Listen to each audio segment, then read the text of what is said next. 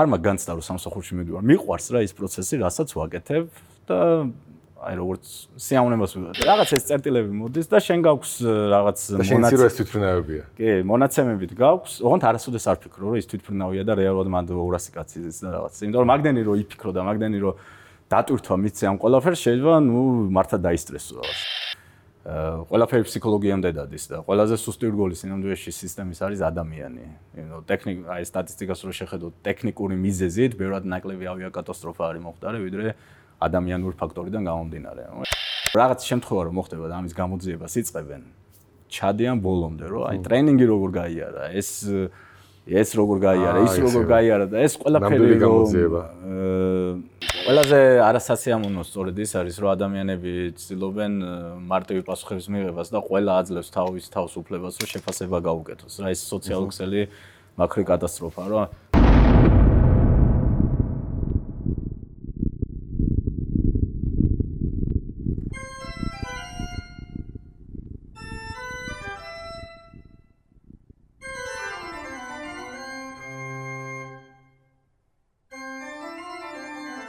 გამარჯობა, ეთერშია მეცნიერება ყოველსაცის სამეცნიერო გასართობი პოდკასტი ქართულ ენაზე. და მე ვარ გიორგი. მოკლედ ერთ-ერთი პატარა პროფესიის წარმომადგენელიდან და ჩეს უკვე აგერ გვეტყვის მე უკვე.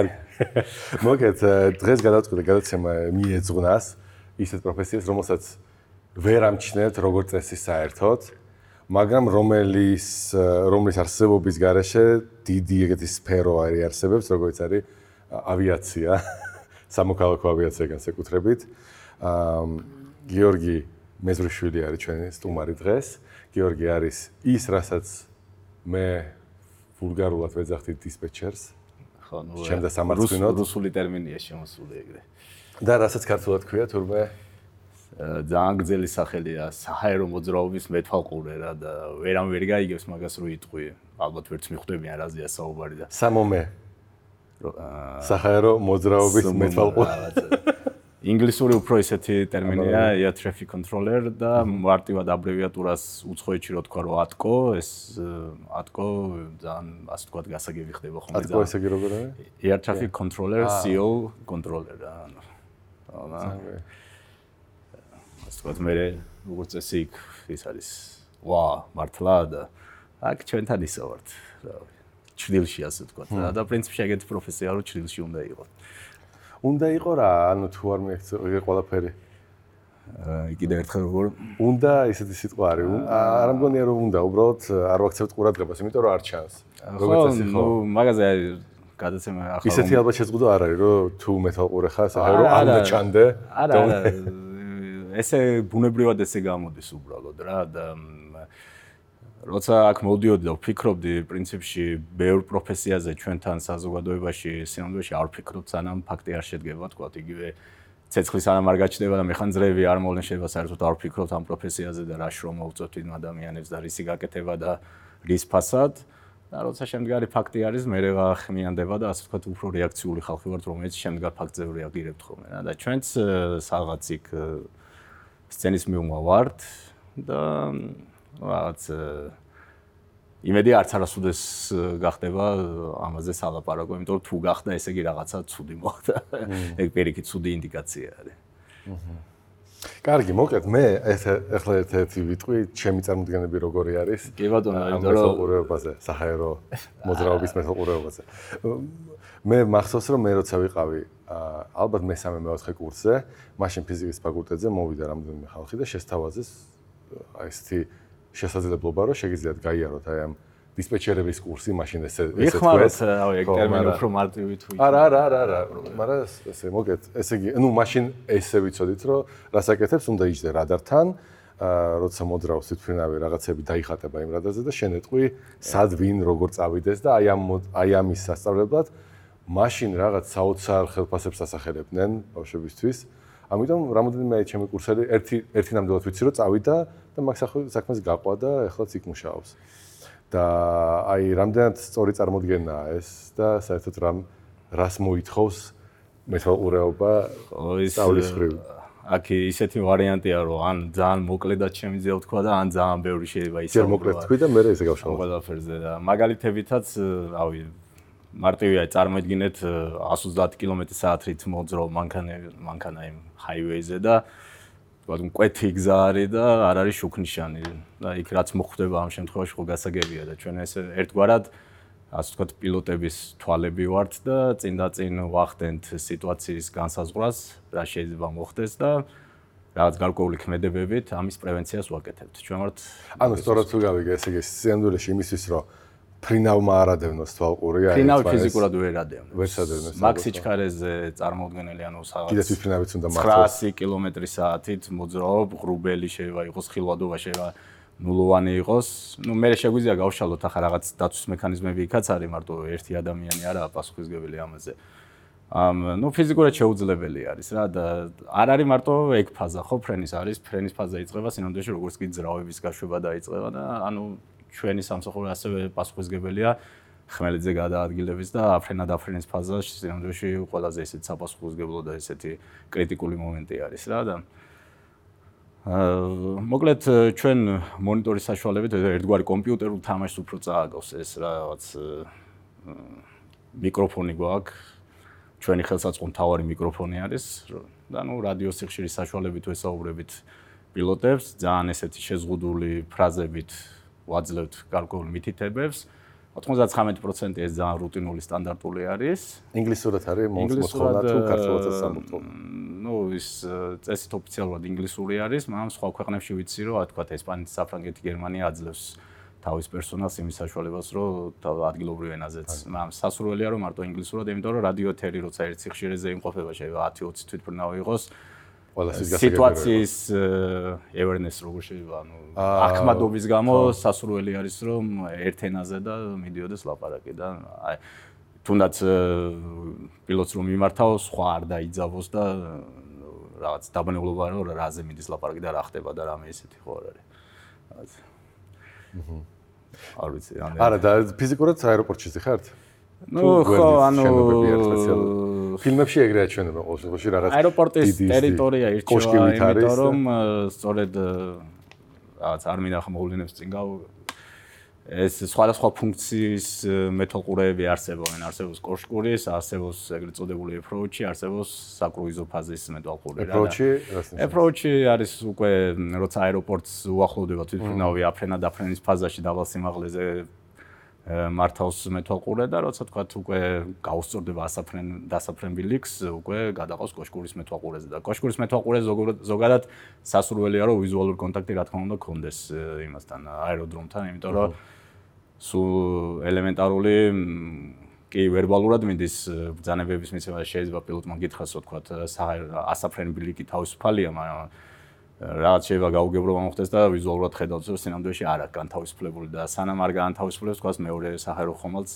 ვერ აძლევს დაჯდომის საშუალებას რა და აა ანუ პილოტი რომელიც დაჯდა იმან თქვას რომ უკვე განთავისუფლებული კი მაგრამ სინამდვილეში ბოლომდე დაცლილი არ არის რაღაც ეგეთი. კი, რაღაც ადამიანები ვართ და ზოგადად ადამიანები მიდრკილები არიან დაუშვან შეცდომა რა და ეს შეცდომა რო არ გახდეს ფატალური, სინამდვილეში ძალიან ბევრი გოლი არის დაცვის, რომ რაღაც ეგეთ შედეგამდე არ მივიდეთ და ამ შვეიცარულ ყველს ყველის ეფექტს ეძახიან, როცა ეს რაღაც ეს პატარა ხრელები ხრელები რაღაცა ბედის ირონიით მაინც და მაინც ერთ წრფეზე განლაგდებიან და როცა ეს გაძრება გაძრება ყველა დაცვის მექანიზმი თქვათ ჩავარდება ამ შემთხვევაში ნუ ისტორიას აქვს ხო ფატალური შემთხვევები და არაერთი.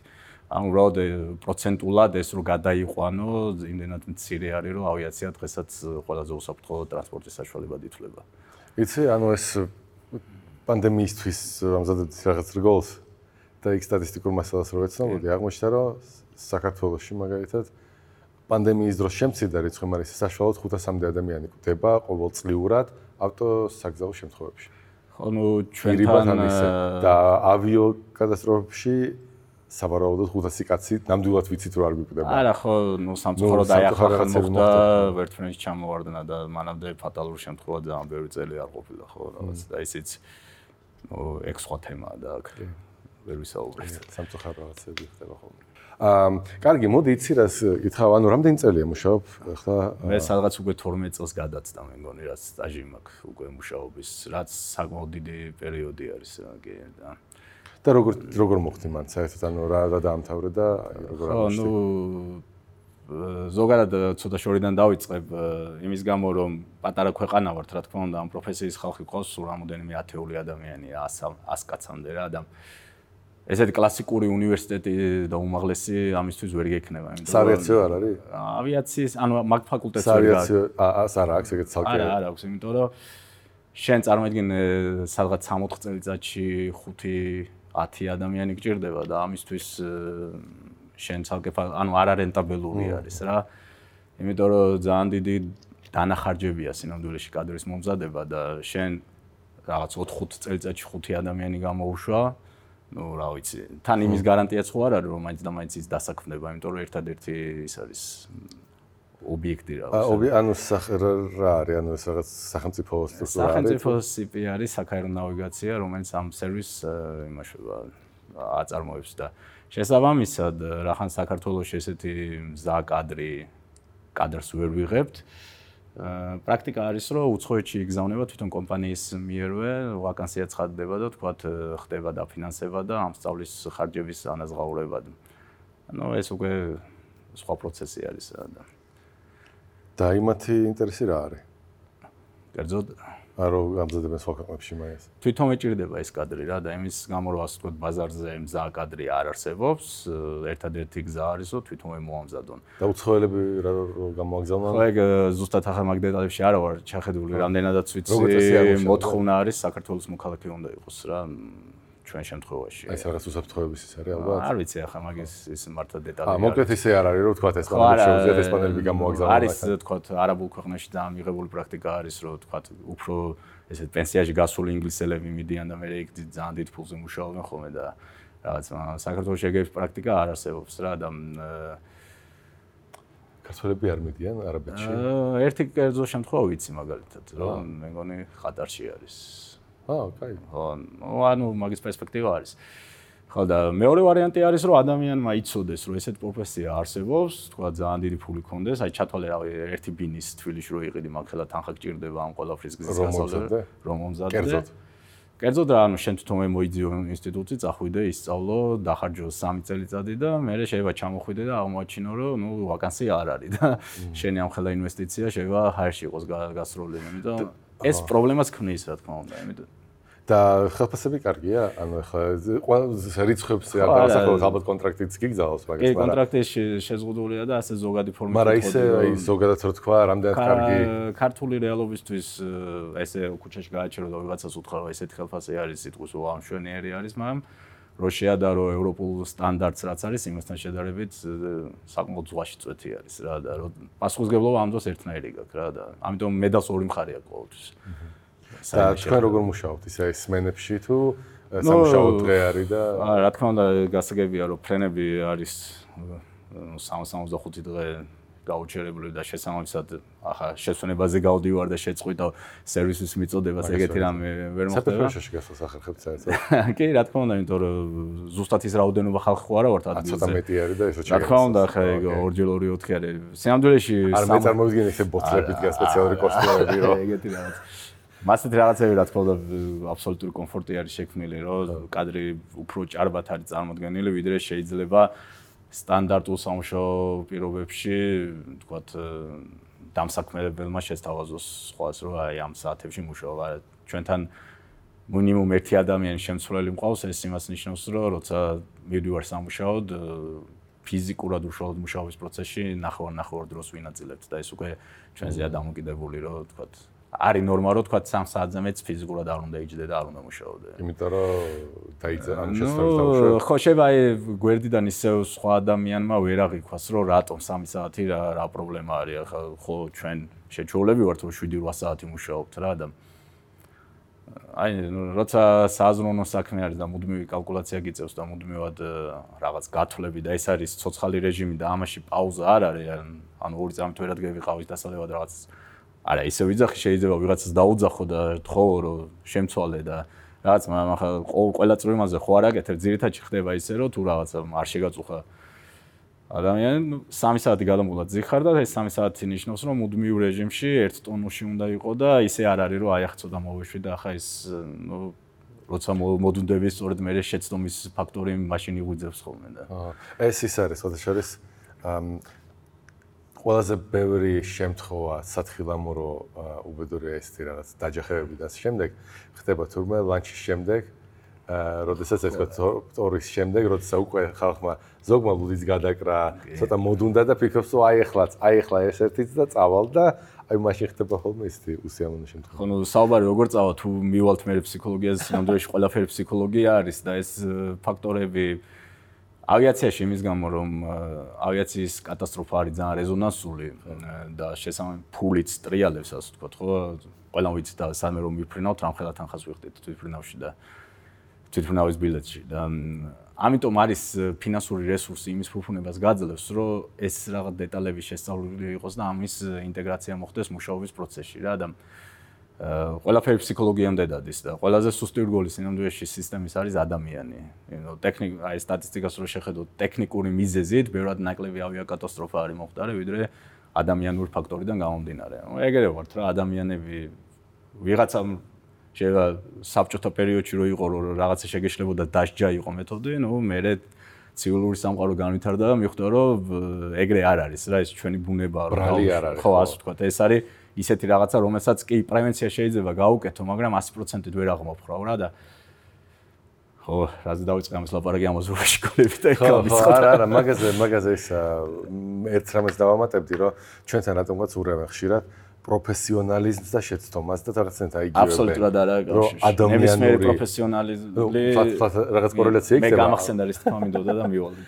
ანუ სავარაუდოდ კი, რა თქმა უნდა, რაც უფრო პროფესიონალი ადამიანი, მით ნაკლებ შეცდომას უშვებს, თქვა, ჩვეულებრივთან შედარებით, მაგრამ არის რაღაცეები ობიექტური ფიზიოლოგიური, ფსიქოლოგიური რაღაც ფაქტორები, რომლებიც იტყვიან, რომ არა აქვს მნიშვნელობა, შენ თუ ადამიანი ხარ, შენ აუცილებლად დაუსვებს შეცდომას და ეს უნდა გარდავალ სასახად. ვისაც ილუზია აქვს, რომ შეცდომას არ უშვებს, ის ძალიან სტარი წარმოდგენებით არის საერთოდ ადამიანის ბუნებაზე.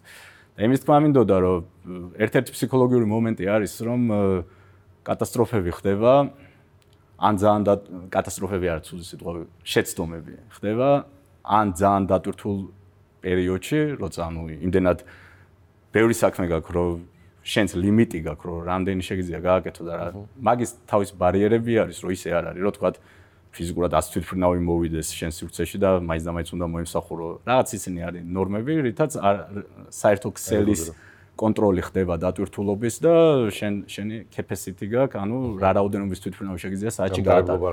ამაზე მეტის ის მოთხოვნა რომ მოვიდეს ფიზიკურად ის ქსელი დაბლოკავს და ეტყვის რომ შენ ალტერნატიული მარშრუტი უნდა მოძებნო, ან 1 საათით გვიან აფრინდები, ან ასე და ასე შემდეგ, ასე შემდეგ. და მეორე რაც უნდა პარადოქსული იყოს, ყველაზე მეტი შემთხვევა ინციდენტი ხდება, როცა ცოტა არის, იმიტომ რომ მოდონდებული ხარ. ტონუსში აღარ ხარ, ბუნება არის ისე რომ ტვინი იწყენს, ეს ტვინი საოცარი რაღაცა არის ადამიანის და აბსოლუტურად ვერძლებს რომ რაღაცა არ აკეთოს ადამიანმა და როცა ძირითადი საქმე ასე ვთქვათ ცოტა. გაქვს რა შეიძლება ან ფიქში წახვიდე ან მონიტორს უყურებდე და სინამდვილეში საერთოდ არ აღვიქავდე იქ რა ხდება იმ სურათს და აი შეიძლება სულ ორი თვითფრინავი იყოს და იმ ორ თვითფრინავში მოვიდეს ადამიანს ინციდენტი და ეს ძალიან შვეიცარიის იმაზე ძალიან გახმაურებული შემთხვევა არის DHL და რუსული ტუპოლევი რო შეეჯახნენ, სწორედ ორი თვითფრინავი ყავდა მარტო ხოლმე ხოლმე იმ ადამიანს და მაინც ესეთი საჰაერო ის შეტაკება და მანდ კიდე სხვა ფაქტორები იყო. ასე ვთქვათ, სხვა სხვა ნაცია, სხვა სხვანაირი მენტალიტეტი აქვს და ეგ რომ მოწელს ხოთა? წელს ახანაგდა სტატის ნუ 2000-იან ის დასაწყისში სადაც მეგონი. ძალიან სუსტი მხარეა ჩემი ის რიცხვები? რიცხვები და არა თან პარადოქსია სინამდვილეში მაგაზე მუშაობა. აი ესე მე რაღაც სტატისტიკური რაღაც ფაქტები რო ხო და იქ იყო გერმანული მენტალიტეტის და რუსული მენტალიტეტის შეჯახება რომ გერმანელი მიყვა წეს რაც წესი იყო ისე გააკეთა და რუსისთვის იყო ვერბალური ბზანება უფრო უპირატესი და არ უნდა მიყოლოდა ამ ვერბალურ ბრძანებას რაღაც და ასე საპირისპირო გააკეთეს იმ ერთმა წესითი მოქმედა მეორე წესი დაარღვია და ეს გახდა მიზეზი და ამის შემდეგ ეგ რაღაც კერძო შემთხვევა ძალიან ისეთ სამაგალითო არის რომ მსკავსი რამე აღარ განმეორდეს და ძალიან კონკრეტულად წერია რომ პილოტი ასეთ შემთხვევაში რაღაც ეგეთი სცენარი რომ მოხდეს რა რა უნდა გააკეთოს. უნდა გადაამოწმოს ალბათ რაღაც. ხო, კარგი. ა მე ეს დავამატებდი, ანუ მაგალითად ერთი ესეთი ცნობილი ძალიან ჯორდან პიტერსონი არის, ალბათ იცის ბევრმა. აა და ის ამბობს რომ 3-4 საათი ეს არის აი საზღვარი, როდესაც მე ვარ მაქსიმალურად პროდუქტიული. აი როცა რაღაც უნდა წერო, ვიცი რომ ამაზე მეც უბრალოდ ვერ იზავო და მე უკვე ისეთ საქმეებს ვაკეთებ, რომლებიც არ მოითხოვს ჩემგან ძალიან დიდ გონებრივ დაძაბულობას.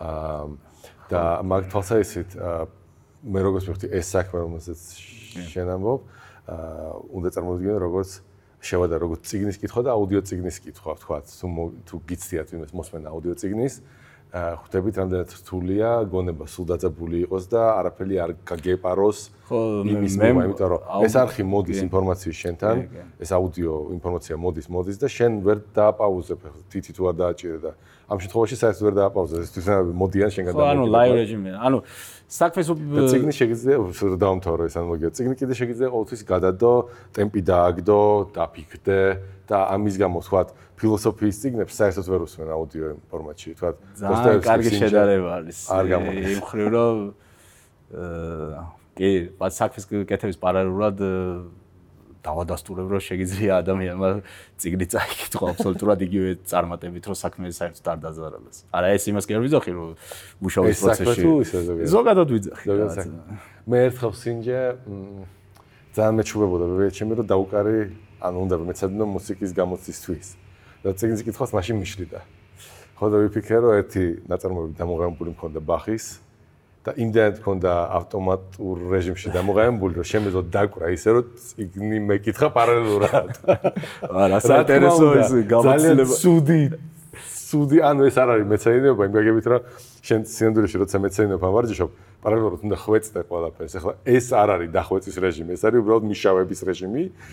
მაგრამ ნუ მაშინ მეგონა რომ ძალიან მაგარი გამოსავალი მოვიფიქრე, იმიტომ რომ თან მკითხულობ და მისწორდება, თან არ მეჩხუბებიან რომ ეგეთ პრაქტიკა არასოდეს ქონია. მეც ახ გიტარაზე მოყოლობ დოლეზე უკრავ, მაგრამ მაგ დროს რომ ვეფიქროს რომ თან წიგნე წავი, არა არ ვიცი. ძალიან ხო, ძალიან ბოშობაში გადავა. კარგი, მოდი ახლა მითხე შენ რა დაამთავრე? რა ფაკულტეტი გადამთავრებული? მოკლედ ქართულ რეალობაში ვიტყვი იმას, რომ არ გჭირდება რაც სპეციფიური განათლება, რომ ამ სფეროში ერთ დღესაც გაიღვიძო და ამთავრე. გასაგებია. მე დავათავრე ფრანგული სკოლა არის ენაკი აბრევიატურა ეგრე არის და ვერ გავშიფრო. ესე იგი NB-იც ფრანგული იცი, ალბათ ინგლისური იცი. ფრანგული არ იყო საჭირო, ინგლისური ცოდნა იყო იქ, ინგლისურ ენაზე მიმდინარეობდა სწავლება, ანუ აქედან გაგზავნილი ჯგუფი ვიყავით ისევ და ისევ და ანუ სპეციალურად მაგრამ ანუ სკოლა დაამთავრე აქ ჩაოლებრივი. ჩაოლებ სკოლა, ჩაოლებ უნივერსიტეტი. უნივერსიტეტი რა პროფესია? კავშირი გამულობა, მაგრამ კავშირში არ არის ამასთან აბსოლუტურად. ოკეი, გპ-ში. ხო, ეგრეთ წოდებული. გპ-ში და თვითონ ნუ შერჩევის პროცესი გავიარე, ასე ვთქვათ, ორგანიზაციის მიერ მოხდა დაფინანსება სწავლის და 6 თვის მანძილზე საფრანგეთში ვისწავლეთ და ეს იყო მხოლოდ და მხოლოდ საბაზისო ნაწილი. იმიტომ რომ მე იქიდან რომ ბრუნდები აქ გძელდება სწავლა რომ ადგილობრივ წესებს და პროცედურებს სწავლობ უკვე კიდე რაღაც თეორიული ნაწილია.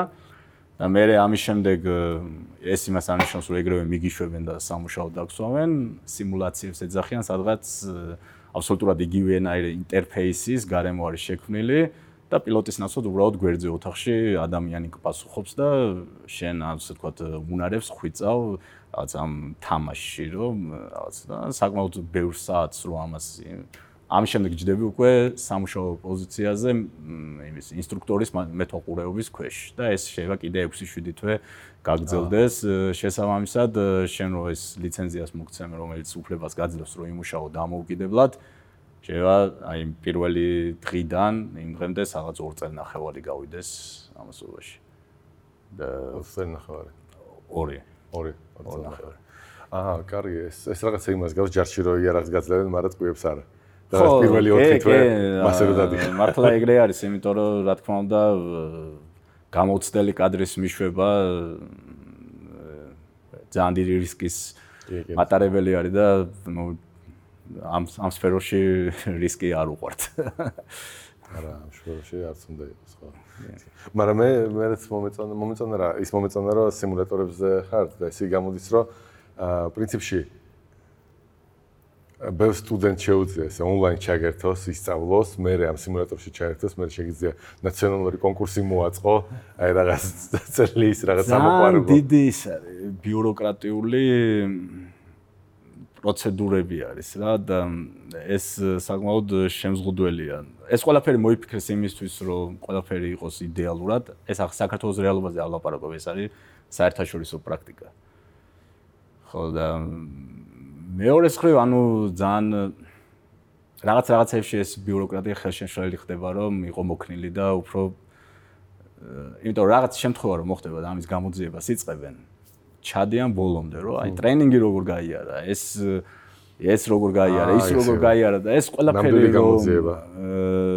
ასე თქვა დოკუმენტაცია იყოს და ამ ადამიანის ისტორია იყოს შექმნილი.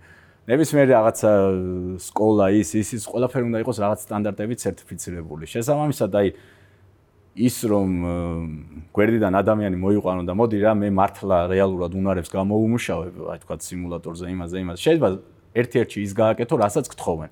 ამ არ ექნება ამას ბექგრაუნდი იმის რაღაც ოფიციალური სერტიფიცირების და იმის იმისი. ну რაღაც შემთხვევა რომ მოხდეს მოვლენ და გეტყვიან რომ იმას კი არ დაიჭერენ დაგიჭერენ შენ რომ რა უფლებით გააკეთებინ ეს და ეს გზღუდავს იმაში რომ ну კადრის მე აყვანა ძალიან ჭირს და რაღაც მომენტში ვერასოდეს ვერ ეწევი იმ მოთხოვნას რა მოთხოვნაც გაქვს რაოდენობაში კადრის და მე ეს პანდემია ანუ შეგოს თქვი ახლა 100 მუშაობს სადღაც და წელიწადში კიდევ 3-5 ну ეხო იმიტომ რომ საქართველოს ყველა მეთვალყურეები და არა თქვა დახმარე პერსონალი უშუალოდ მეთვალყურეებზე ლაპარაკი აქ საქართველოსში არა გვაქვს კანონმდებლობით განსაზღვრული რომ თქვა ჯანმრთელობისთვის საზიანო რაღაც სამსახურები არა ну არის იმიტომ ღამის ათენებ რა ხა და ანუ რამდენი 24 საათის მენებია არა 12-12 საათი არის და როგორც თქვი 12 საათი ანიშნავს 12 საათი მუშაობ რეალურად 3-3 საათი ინაწილებთ მინიმუმ ორი ადამიანი ეს ძალიან ისე უხეშად მოდელი და რაც საკმაოდ ნორმალურია იმიტომ რომ აი თქვა იგივე ღამის სმენის პერიოდში შეგიძლია ცოტა ხანი თვალი მოხვჭო და რაღაცა ეგ თავისი ისინია ფაქტორები კიდე. ხო მაგრამ რეალურად ამ პროფესიის საპენსიო ზღვარი უნდა იყოს განსაზღვრული, თქვათ, ლოგიკური იქნება 50 წლით, იმიტომ რომ რეალურად 50 წელს გადაცილებული ადამიანი ძალიან მალე თქვა სამედიცინო შემოწმებას გადის ის ის ის რა თქმა უნდა სმენა ხედველობა ეს ყველაფერი მოწუდება და ნუ წლებს თავისი მიაქვს და ვეღარ ახერხებს მაგასაკში არის 50 წელი. ევროპაში არ ვიცი, უკრაინის მაგალითი ვიცი ზუსტად რომ 50 წელი აქვს კანონმდებლობით განთავისუფლება და ისეთ პრემიას აძლევენ და ისეთ ბენეფიტს აძლევენ, რომ ადამიანები თვითონვე ბედნიერები მიდიან ამ 50 წლის და რაღაც სამხედრო იმას გავს. ხო, რა ვიცი. და ჩვენთან ეგ 60 არის 65. ჩვენთან ანუ ზოგადი კანონი რასაც არეგულირებს 65 წლის ხო და პენსიაც ჩვეულებრივი. და პენსიაც ჩვეულებრივი რა და ну ეს როდესმე უნდა გადაიხედოს. բայց ანუ თქვენ თქვენის ორგანიზაციას ცალკე დანამატი არა აქვს საპენსიო? თუ არის ეგ ზუსტად? არა, შინით ის ეგ რაღაც არ არის კავშირში ახლა ამ იმასთან. აა იქ შენი ნებაყოფლობითი ის არის ეს ცალკე თემა არის. თორე ისე რომ ანუ სოციალური ის არ არის, მოკლედ რაღაც პაკეტი, რომელიც შენ რაღაც ფინანსურ უზრუნველყოფას გააკეთებს მე უკვე როცა ვეღარ შეძლებ მუშაობას. ეგეთი რაღაც არ არსებობს. სოთა შორის ერთ იმას უსმენდი. ერთ ადამიანს და მაგას აქვს ისეთი იდეა რომ პედაგოგიო იგივე ტიპის პროფესია რაც ჯარში მსახურია. ანუ უნდა იყოს რაღაც 8-დან 5-მდე ხარ სკოლაში ასწავლიან ბავშვებს და იფიტებიო და მე ვთვლიო რომ მასწავლებლებიც ადრე უნდა გადიოდნენ პენსიაზე და ან ყოველ შემთხვევაში რაღაც იმ დატვირთვით უკვე აღარ უნდა უწევდეს მუშაობა ან თუ უნდა იმუშაოს, მაგრამ უფრო რაღაც სხვა საკითხებზე და ამიტომ ის ის ესეთ იდეას პრომოტირებ, ну ყოველ შემთხვევაში ესეთ იდეას უკეთებ და მე შეიძლება მცდარი შეხედულება მაქვს რა, უბრალოდ ჩემ სუბიექტურ აზრს ვიტყვი, რომ ბევრი პროფესია უფრო დიდ დაფასებას საჭიროებს, ვიდრე რეალობაში გვაქვს. და ჩემი აზრით თავარი ფაქტორი არის ფინანსური მხარე, რომ ვთქვათ, აი დღეს სასწრაფო ყავს, ვითომ უფასო არის, ხო? მაგრამ ეს იმას ნიშნავს, რომ ის პერსონალი იმდენად დაბალ ხელფასზე მუშაობს, რომ როგორ გინდა მოთხოვნო იყო მაღალი დონის კვალიფიციური სპეციალისტი რა. რავი, წლების წინ მეგობარი მუშაობდა და 300 ლარს უხდიდა ამ სასტრაფოში ხელფასს. ახ 300 ლარა წამენი უნდა იცხოვრო პროფესიონალი იყო და ადამიანების სიცოცხლე გადაარჩინა. აბსოლუტურად თავსებადი არ არის რა და იმის გამო რომ ეს სახელმწიფო ესეთი მანქანა არის რომ რაღაც ერთი დიდი ლუკმა აქვს და აბა ცოტა იმას მივცე, ცოტა იმას მივცე და ეს ასე ვთქვათ ჯამთელი ბიზნესი არ არის გამართული რომ თვითონ თავის თავს ინახავდეს და კარგი სერვისი გინდა, მაშინ ძვირი გადაიხადე და რაღაც და ეს ბევრი ჯაჭვი იგება რომ თქვა ეკონომიკურად ქვეყანა გაჭირებულია და რაღაცა ეს ყველაფერი ხელს გვიშლის რომ სათანადო დავაფასოთ სხვა პროფესიის ადამიანებიც. უბრალოდ ავიაციაში არის ესეთი რაღაცა რომ დიდი ფული რო ტრიალებს ეს გაძლევს იმის ფუფუნებას რომ შედარებით და თან რეზონანსულია ეს მესმის რომ რაღაცა ეგეთი რამე ნუ ძალიან ისე ვიძახი 0.0 რაღაც პროცენტებში გადის მაგრამ რაღაც ჩემი შეცდომით რომ ორი თვითმფრინავი შეეჯახოს და იქ 400 ადამიანი თქოთ იმ ქვეყნად გაეგზავნოს, ეს ისეთი რეზონანსული საქმეა, რომ თელი ეს რაღაც ფინანსური მხარეც ისიც ისიც სამუშაო გარემოს ნორმალური შექმნა რაღაცა ამ ყოლაფრის პრევენცია არის. ისე ვიძახი ავტოკატასტროფაში ბევრად მეტი ადამიანი იღუპება, მაგრამ ეს ადამიანი გულგრილი რაღაც ისინი ვართ. აი იქ ვიღაცა მანქანა შეეჯახა, ადამიანი გარდაიცვალა და ამაზე ისეთი რეაქცია არ აქვს და აბა აგერ თუნდაც ისე ვერტფრიზ საქმე გავიხსენოთ ხო? ნუ რაღაც იქ სამხალხო პანაშვიდი რო იყო ზღვა ხალხი იყო მისული და რაღაცა და ესეთი რეზონანსული სფეროა რომელსაც ასე ვთქვათ გასაგები მიზეზის გამო ჩვენ მაგ სერვისს ყიდულობთ ყველა დაუფრინავთ ყველა სხვაგან გვინდა ტვირთებს რაღაც ამაზონიდან რო გამოვიწერთ რაღაც იმ თვითფრინავით ჩამოდის ეს ესა და ლოჯისტიკურად ნუ რავი ტვირთს გადაზიდვა და რაღაცა და ეს დიდი მოთხოვნა არის დიდი ფული ტრიალებს და შესაბამისად რო იყოს უსაფრთხო დიდი რესურსი იხარჯება ამ სისტემის უსაფრთხოდ გახდომისთვის. აჰა. ხო, ისე ხო მართალია, ну ხო, როგორ გააშუქებ ამ თვითმფრინავი ევროპეთება გასაშუქებლად უფრო საინტერესო და უფრო დიდი თემა არის, თორე ხო, კიდევ ერთხელ ვიმეორებ, 500 ადამიანი ხდება ყოველწლიურად ჩვენთან. პანდემიის დროს 250. ეს უბრალოდ ერთი მყისერი შემოხვდა. ეს ნიშნავს საშუალოდ რომ გასაშუალო, ხო, დღეში 1-2 ადამიანი იღუპება საშუალოდ. და ესე ყოველთვის იქნება რაღაც თემა რომ რაღაცა მოხდა მაგრამ ნუ შორს რო ხდება პატარა რაოდენობა კონცენტრირებული არ არის. იგივე სამბობენ ამიტომ ეს რაღაცა ყურადღებას აქცევ და მიახლოებით იგივე არგუმენტებით საუბრობენ ხოლმე როცა ლაპარაკობენ ბირთვულ კატასტროფებზე. რომ ბირთვული კატასტროფებით დაღუპულია გაცილებით ნაკლები ადამიანი ვიდრე აა ვიდრე ესა იგივე თბოელექტროსადგურებით რომლებიც გაზზე მუშაობენ მაგრამ მინდა დააჯერე ეს საშუალო მომხმარებლად კი არა და უბრალოდ ადამიანს. რომ ვირტუალური უფრო უსაფრთხოა. ისე რაღაც ისე სუბიექტურ აზრს ვიტყოდი რომ რა მიდგომებით თქვა ავიაციის სფეროში არის როგორ დეტალოებზეც ზრუნავენ რაღაცა რომ რაღაც პრევენცია მოახდინონ კატასტროფის. ეს მოდელი რომ შევძლოთ და გადმოვიტანოთ ჩოლებ ყოფით ცხოვრებაში გაცლებით კარგ სამყაროში ვიცხოვრებდით. და ცოტა ანუ თან კარგია რომ იმ პროფესიაში მუშაობ სადაც ესეთი ყველაფერი მაღალ დონეზე ცდილობენ რომ გააკეთონ ის ის ის და თან მე რა ირონიული განწყობა გქჩება რომ გამოდიხარ და მარტო ის ხო არა ცხოვრება ცხოვრება იმის კარის მიღმაც არის და რაღაცა და თითქოს ეს ყველაფერი გვავიწყდება მე რა რეალურ ცხოვრებაში. და რატო არა გვაქვს იგივე მიდგომები რაღაც?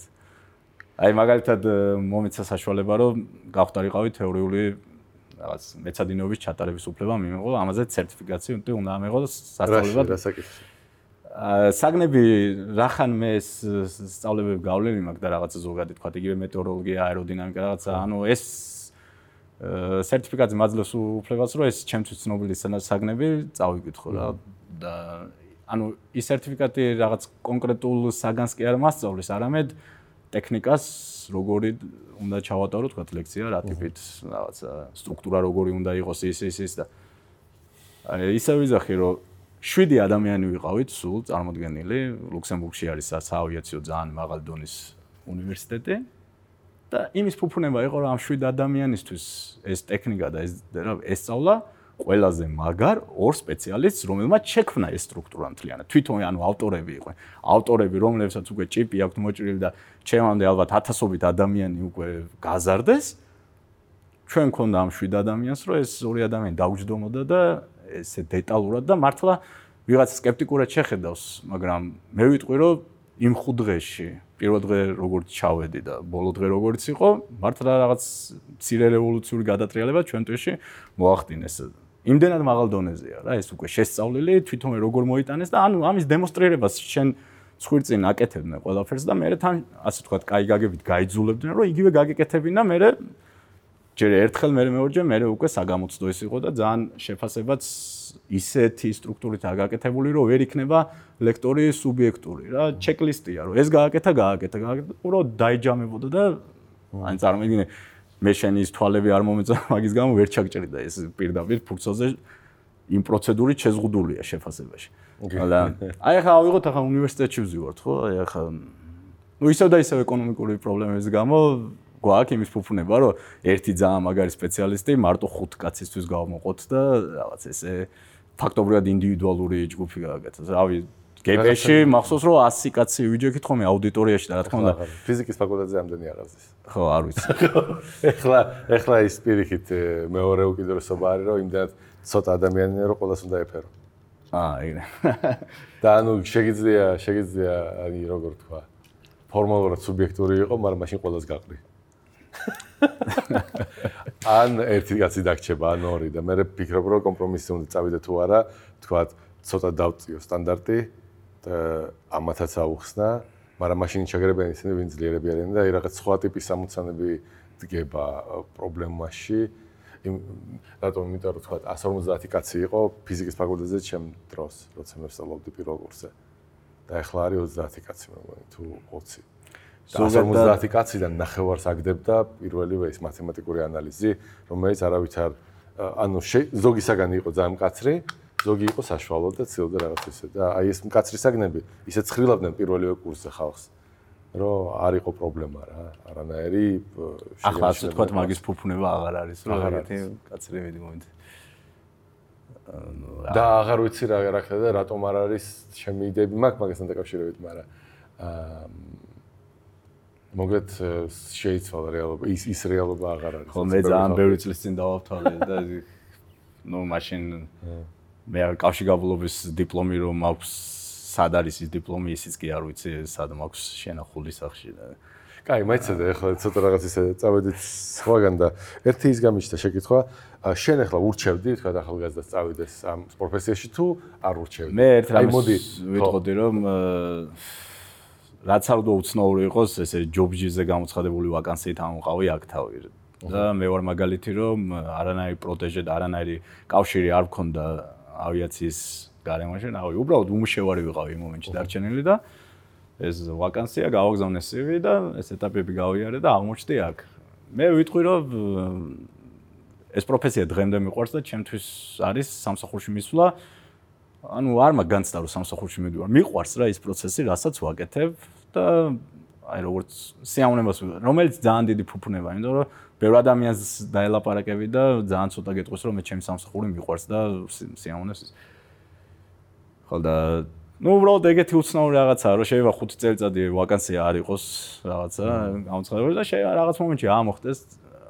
ალბათ ვეცდები რომ რაღაც ისეთი შეთანხმებით ორგანიზაციასთან რაღაც გაცნობითი პატარა პრეზენტაციები გავაკეთოთ სწორედ უნივერსიტეტებში იმ მიზნობრივ ჯგუფებზე რომელიც შეიძლება დაინტერესდნენ ამ პროფესიით და აი როცა ვაკანსია გამოცხადება თქვა რაღაც შეტყობინების სახით რაღაცა რომ აი ხალხო ვაკანსია როცა ცხადდება თქვენ უკვე ზა სპეციალისტი ალბათ არ მოდის და მოდის არ მოდის აბსოლუტურად და ორი წელი ამზადო ეგრე კი კი აბსოლუტურად ნიშნობა არ აქვს შეიძლება ხომ მაგრამ მაგათ ახლა ესენი რო სწავლობენ მაგათ უხდიან ხელფას უკვე თუ ჯერ არა?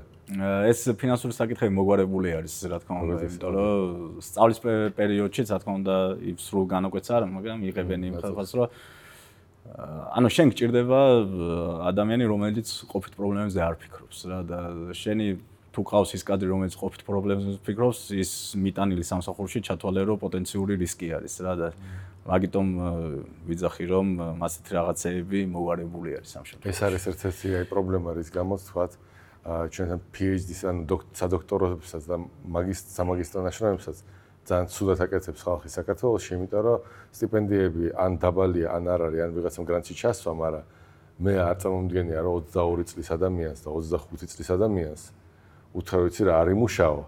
აქეთ ფული გადაიხადე და კიდე აკეთე ეს საქმე რაღაც კიდე კულევითი. აი უბრალოდ აი რაღაც ჩვენ რომ მოგვივიდა ეს იმის გამო ალბათ რომ 90-იანების თაობა ვიყავით რომელსაც ან რაღაც სამყაროში არ უნდა გაგეხედა და შენი საქმე გეკეთებინა, ან გაიხედავდი და დეპრესიაში ჩავარდებოდი რა. რა ხე, ნახევარი თაობა განარკომანებულია, ხო, დაღუპულია პრინციპში. აა და აი ეხლა ვთქვათ, მაგისტრების უდიდესი ნაწილი ჩვენთან ვიც მოდის. პრობლემა არის ის, რომ ისინი პარალელურად მუშაობენ და პარალელურად თუ მუშაობს, არავის არ კვლევას ის ვერ გააკეთებს ისეთ დონეზე, როგორც მოეთხოვება. ან мотивация ეკარგება, ან სამი წელი იმ კვლევას ვერ მიყვება ბოლომდე და ახლა სამეცნიერო კვლევაზე არის ლაპარაკი, ამიტომ ნამდვილად მესმის რა საუბარს. კი, ანუ ალბათურად ყველაფერი ხო ალბათობაა საუბრებში. გეყოლება ძალიან დაბალი პროცენტი, ვინც ეგეთი საქმეზე შეყვარებული ადამიანი ქემა, ვინც რაღაც გადადებს ყველაფერს და თავს მიუძღვნის მეცნიერებას, რომელიც ამ დროს სამყაროს და ქვეყანას ჭირდება. და ჩვენთან, ну, ეგ პრობლემა არის ქვეყანაში ზოგადად, რომ ასე ვთქვათ, ცოდნა არც თუ ისე დაფასებულია და ესეთი სამეცნიერო მუშაობა. ასე დაფასებულია. კარგი. აა მოდი ახლა შენ რატომ გიყვარს ეს პროფესია? ანუ შენ თქვი ის ისე აღწაცებით თქვი, რომ ახლა უნდა აღმიწერო რატომ? აი რა კონკრეტულად, აი რა გიყვარს? ჩაბეძიებს რა. ყოველ კითხვის შემდეგ ძალიან დიდი ცუნება მაქვს, რომ იმდენად ვთქვათ, რამოდენიმე განხრით შემიძლია წავიყვანო ლაპარაკი, რომ შეიძლება აქ ერთი 10 ეპიზოდი გავაკეთოთ და მე არ გავჩვენდე რა. მიდი შენ თქვი მიპასუხე კონკრეტულ შეკითხვაზე და ვეცები დაგებრუნო ხოლმე. კაი, პრაქტიკული მიზეზი რატომ მიხარს? ერთი მიზეზი არის ის, რომ ჩემი სამსახური იწყება ზუსტად მაშინ, როცა ვჯდები სამუშაო პოზიციაზე და როგორც კი იქიდან ვდგები, იქ რჩება და ასე ვთქვათ, ის სამსახური არ მომყვება სახში. ეს ძალიან დიდი ფუფუნება, იმიტომ რომ ჩვენ არ ვაფასებ დასვენების დროს და ამ დროს ანუ ნორმირებული სამუშაო დღეა. კი, ცალსაღად. ანუ ისევე რა ხო ხა უკაცრავად დამელოდეთ წავალ სახში, შხაც მივიღებ და მე გადმოგირეკავთ ეგრევე რა. ხო, ვიღაცა თქვა ტელეფონზე ესე ვერი. 11 საათზე რომ ის პროექტი დაასრულე რა. მეორე მხრივ ამას მინუსი აქვს ის რომ გამოხვალ ქუჩაში და აი 12 წელი რომ მკითხო და რა რა რა გააკეთე. არაფერი აბსტრაქტული საქმე მაქვს, რომელიც ასე თქვა ხელშესახები არაფერი არ გავიკეთე. თვითონაც მართავდი ხო? ხო, ანუ თელე ჩემი ესე თქვი რა, აი სპეციალისტობა მდგომარეობს იმაში, რომ ხარჩახარ. არჩან. აა და რო გავაგზავნო ისე თვითონ მუშაობაში აღმოვაჩინე ამ პროცესში, სწავლის პროცესში და როცა მუშაობა დაიწყე და რაღაც პერიოდის შემდეგ უკვე ასე ვთქვათ სტაჟი და გამოცდილება მომემატა. აა ჩემ თავი რაღაც ხვანაირად გავიცანი რა რაღაც თვისებები რომელიც გონი ადამიანს რომ არ გაგაჩნია თურმე გაგაჩნია უბრალოდ ის არ განვითარებული ასე ვთქვათ რა ანუ მაინც აი სიტყვაზე კონცენტრირება და რაღაც აი მანქანის დღემ დღესაც რო დამსვა უმანქანო ადამიანი ვარ მოდი აქედან დავიწყოთ ასე ვთქვათ პრაქტიკამა მაგრამ ის გა არ შეამნოს აი ეს უკუსვლით რო ვიღაცა მითხას რომ პარალელოდ უნდა დააპარკინგო მეტყვი რომ მოდი გასახეს მოგცემ რა და გამანებე თავი რა. არ შეამონეს რაღაცა ეგეთი რაღაც დეტალისგან შეიძლება უფრო დიდი სტრესი მივიღო ვიდრე თელი ჩემი 12 წლიანი მუშაობის განმავლობაში მიმიღია და ანუ აი ახლა ამას რო ლაპარაკო ვიღაცა მოგიტრიალდება და შენ ხო არ გაგიჟდი საერთოდ ეგეთ რაღაცას იძახი და როგორ მუშაობ და მუშაობ იმიტომ რომ იქ სხვადაირი мотивация მაქვს და მაქვს ეს თვისებები უბრალოდ აი არანაირი мотивация არა მაქვს მანქანა უკუსლი დავაპარკინგო პარალელურად აჰა ანუ და საინტერესოა право გაქვს? კი, право. მე არა მაქვს. ხო და ამ დროს თურმე საერთოდ არ მაქვს ამ ყველაფრის პრობლემა, ანუ სტრესის გადატანის პრობლემა და რაღაცა რეაგირება და რაღაც სიამდეში მუშაობების გამოჩნდა რომ არ გამაჩნია რაღაც. უბრალოდ საკმარისი мотивация მაძლევს იმას, რომ ამ ყველაფერს მოვერიო და ანუ უფრო საკითხი მინდის იქამდე мотиваცია. კაი, ნორმირებული იმის გარდა და აი ამ რაღაც თავის თვისებების გარდა კიდე პროცესი საინტერესო არის. შენ ხარ ერთგვარი დირიჟორი ხარ ეს აი სიმფონიური ორკესტრის წინ რომ ამ ჯოხით გახვიდე, თუნდაც ჯოხი არის მიკროფონი. შეხედავ ამ რადარს დიდი რადარია ალბათ მონიტორი მონიტორია. ხო და ისე დავაზუსტებ რომ ეს წერტილები მოდის და რაღაც ეს წერტილები მოდის და შენ გაქვს რაღაც მონაცემები ეს თვითმფრინავებია. კი მონაცემებით გაქვს. ოღონდ არასოდეს არ ფიქრო რომ ის თვითმფრინავია და რეალურად მანდ 200 კაცი ის და რაღაც. იმიტომ რომ მაგდენი რომ იფიქრო და მაგდენი რომ დატვირთვა მიცე ამ ყველაფერს შეიძლება ნუ მართლა დაისტრესო რაღაც. შენთვის არის აი რაღაც გეიმპლეივით ხო იმას არ ვიძახი მიზანი ისეთი რაღაც გაქვს რომ ეს იყოს უსაფრთხო. შენს ამასთან შენ საქმეს აკეთებ და არ არ არის საჭირო რომ დატვირთო რომ იქ ამდენი კაცი ზის ეგ უფრო სერვისის ეფექტურობაზე мотиваციას გაძლევს რომ იქ ხო ხალხი ზის და მოდი ისე გავაკეთო რომ რაღაც იქ 10 წუთი შეუმცირო იქ ის э, მთელი სამსახურის э, ეფექტის აზრი არის უსაფრთხოების და э, ეფექტურობის ბალანსი. ნუ შეიძლება ესეთი უსაფრთხოებით იმუშაო რომ რაღაც საერთოდ არაფერი არ მოხდება, მაგრამ შენი ეფექტურობა იქნება სადღაც ძირში. ეფექტურობა ან განტარის უნარიანობა. ხო, სისწრაფე, რამდენად უფრო ეფექტურად სწრაფად თქვა. მაინც მაინც რო წარმოვიდგინო, თქვა მოდის თვითნაები და იქ წერია რა, ანუ მე რაც მინახავ, სიმაღლეები წერია და კურსები. და შენ უყურებ რო ერთმანეთს არ დაეჯახ, ხო? კი, და იგივე თქვა აეროპორტში მიმდევრობა დავალაგო. ვინ დაჭდეს რაღაც. ანუ ერთი დავალება სხვა არ ვასრულებ. და ის მონიტორზე რაღაც suggestion-ები, ანუ მონიტორზე გაქვს საფრთხოების ქსელები, რომელიც პოტენციურ კონფლიქტზე შეტყობინებას გაძლევს. აა, ეხლა რაღაც. მაგის ანალიზი შეუნდა გააკეთო, იმიტომ რომ ის რაღაც მონაცემს იღებს, თქვა თვითმფრინავის სიჩქარისგან რაღაც და ეს სტატიკური ხო არ არის, ეს ყველაფერი ცვლადია. შესაბამისად, თლად ბრმად იმას ვერ ენდობი. ის არის ხოლმე დახმარის საშუალება, რომ მომაქცე ყურადღება აქ შეიძლება რაღაც გაგეპაროს, მაგრამ დაანჩენი ანალიზი და რელიეფს მნიშვნელობა აქვს ხოლმე. რელიეფს აქვს მნიშვნელობა, რა თქმა უნდა, საქართველოს თვითონ თბილისის აეროპორტიც კი ითვლება მაღალმთლიანი ის რეგიონის აეროპორტად. აი ვიღაცა შეიძლება ვერც მოხდეს რაზეა საუბარი, მაგრამ ეს თვითფრნავისთვის მანძილი იმდენად პირობითი რაღაცა და ეს საქართველოს ზომები ხო იმდენად ის არის რომ სინამდვილეში საკმაოდ რთული რელიეფის ის გვაქვს და მუდმივად გვაქვს თქვათ ეს დატანილი ბადე უხეშად სიმაღლეების რის ქვევითაც ჩვენ ნებართვა არ მომიცეთ თურმეს რაღაც და ანუ კომპლექსური საქმეა რა მარტო ის არ არის რომ პრინციპში რადგან ჩვენთან არაფერი ცუდი არ მომხდარა ესე იგი კარგად მუშაობთ საკმაოდ. სისტემა არის ჭკვიანური აწყობილი რა. ანუ კი არ ვაკნინებ ჩვენ თავს და რაღაცა მაგრამ ანუ სისტემა იმდენად დაცული არის რომ ჭყალებში შენ ძალიან უნდა მოინდომო რაღაც გააფუჭო. რეზონანსული რაღაც გაფუჭებას ჩვენ ვერ ანუ მე მე ჩემ თავს ვხედავ უფრო იმაში, რომ ანუ ეს ყველაფერი პროცესი გავხადო ეფექტური რა, ვიდრე უსაფრთხო ისეც არის. არის გარემო რა. ახლა ძალიან დეტალები უნდა მოყვე ტექნიკური რაღაცები, რომ ახსნა რატომ. ამ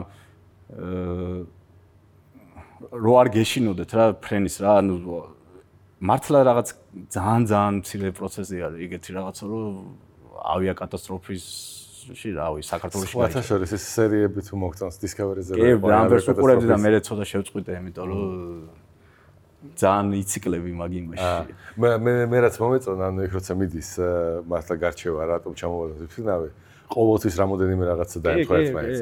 მაგალითად, კი იყო ციკლონი, მაგრამ ციკლონმა კი არ გამოიწვია, იმან გამოიწვია, რომ ამას მოეყინა რაღაც ისენი და ამათ მაგ აგზავნეს კომპიუტერში და მე ეს პროცედურაც იყო არასწორი, რომ ამას ჰქონდა რაღაც ინსტრუქცია სხვა თვითნაზე დავარჯიშები და აი ესეთი რაღაცა თუ არ დაემთხვა, ვერ ჩამოაგდო. აბსოლუტურად სწორია და ამიტომ მე მთავარი ელემენტი კი არა ვარ უსაფრთხოების იქ რომ მივდივარ, არამედ მე ვარ ხოლმე ხოლმე ერთი რიგითი ელემენტი. და ასე თქვა, შენი როლი შეიძლება გაზარდო იმით, რომ პროცესი გახადო ეფექტური, იმიტომ რომ აი როგორც ქალაქში გადიხარ და გზებზე დადიხარ, ხო არა, ყველა წერტილიდან წერტილზე სწორი ხაზი გაჭიმული რა. საჰაერო სივრცეც არის ეგრე მოწყობილი, საჰაერო ტრასებია და მათ მარშრუტები არც თუ ისე ოპტიმალური არ არის. ოპტიმალური კი არა, საშინლად არა ოპტიმალური არის. მთლიან ახლა საქართველოს ისე ვიზახი პატარა მონაკვეთი მხოლოდ. გლობალურად რო შეხედო, იმდენად აი რაღაც ხანდახან არალოგიკური მარშრუტი დათფრინავს თვითფრინავი, რომ და რატომ ხდება ეს? ქვეყნის გეოგრაფიული საზღვრები აიძულებს ამ ყველაფერს რომ მოარგო გამოვიდეს ალბათ ლიცენზია მოარგო ქვეყნის საზღვრებს და არა იმას რომ ეფექტური იყოს. შენ მე უკვე შენი ალბათ ეფექტურია ოღონდ გლობალურ ფინანსურ ჭრილში. რო თქვა ამის ამის თავზე მინდა ვიფრინო, ამის თავზე რო ვიფრინო, ამის ხო, ანუ რაღაცა პირობებით იმის გამო სავაჯამში ეფექტური გამოდის, იმიტომ შეიძლება მართლა იქ იმის გადაფრენაზე უფრო ნაკლები თანხა. არის მე კიდე რა თქმა უნდა საჰაერო ნაკადები და ასე ვთქვათ როგორც ექსკავატორზე რო დადგები და სწრაფად მიდიხარ, ეგ ეფექტი აქვს ქარს ხო, ფრენის დროს ეს გამეფებული ქარები სადაც არის, შეიძლება სულაც არ წახვიდე ასე მოკლე გზაზე, მაგრამ სინამდვილეში უფრო ნაკლები დროში და ნაკლებ დანახარჯით ჩახვიდე ადამიანზე. განსაკუთრებით ეს ტრანსატლანტიკურ გადაფრენებს ეხება, იქ რო დააგვირდები რაღაც ესეთი ორი არხი არის, სადაც ზედა სტრიმი, ჯეტ სტრიმს ეძახიან, და იმ იმაში ტუნელში ცდილობენ რომ ყველა შეძვრეს რომ მე 1-500 კმ/სთ-ით რო ბოდიში და ტრაქში ქარი გიბეროს თუ აბოჭირთ მაგას. გვაქვს ცენზურა. არა გვაქვს. ნუ მეტნაკლებად ცევ თუ შევიდა. ძალიან ისეთი არ მithქვია. საჯდომში ზურგის ქარი როცა გიბერო. ზურგის ქარი როცა გიბერა. დუბლი ორი. მოკლედ ეს ძალიან სინამდვილეში ის არის ეკონომიკური დანაზოგი და და აა, გასაგებია. და კაი, ეს ეს პოზიტიურსაც ეხებოდა. ეხლა ნეგატიური მითხარი, რატომ რატომ აბრჩევი რაღაცას აქ მოსვლას? ну, ცალსახად э, მოდი პოზიტიურს მოკლედ დავამთავრე, ვინდო იმდენი ლაპარაკი მაინც ეს არის. არის ის რომ მოკლედ э, შენი გონებრივი საშუალებით აბსოლუტურად მართავს სიტუაციას და ეს ცოცხალი გადაწყვეტილებით იღებ შედეგს იმას რომ ყველაფერმა შვიდად ჩაიარა და ეს ერთგვარი ადრენალინი რაღაცა ამაზე რაღაც ცოტა ანუ და ამის სიამოვნებას იღებს. ხო რა ნუ რაღაცა ნუ რაღაცა რომ წარმოიდგენ რომ იმ მომენტში თქვი რომ არ ფიქრობ ამ ვერ ვარგე ნუ რა ერთი შემახელ შენ ხელში ერთი 9000 ადამიანმა ახლა ჩაიფრინა გაიფრინა რაღაცა და ისინი ბედნიერები არიან და რაღაცა და შენ ამ შემადგენელი ნაწილი იყავი რომ იმათ ბედნიერებაში რაღაც წვრილი შეგეტანა რა და რაღაც ქონია ეგეთი სიტუაცია, რომ ეს ცული არის და აი რომ გადაწყვიტე ამოიხსნთქე. ეგეთები ხშირად ნუ იშვიათი არის ძალიან თუ უფრო როგორ აბა დეტალურად აი მაგალითად რაღაცა ვაი რაღაც დაიძაბა ტრაფიკი და თქვა რაღაცა ის და აი რომ გადაჭერი თქვა ამოიხსნთქე.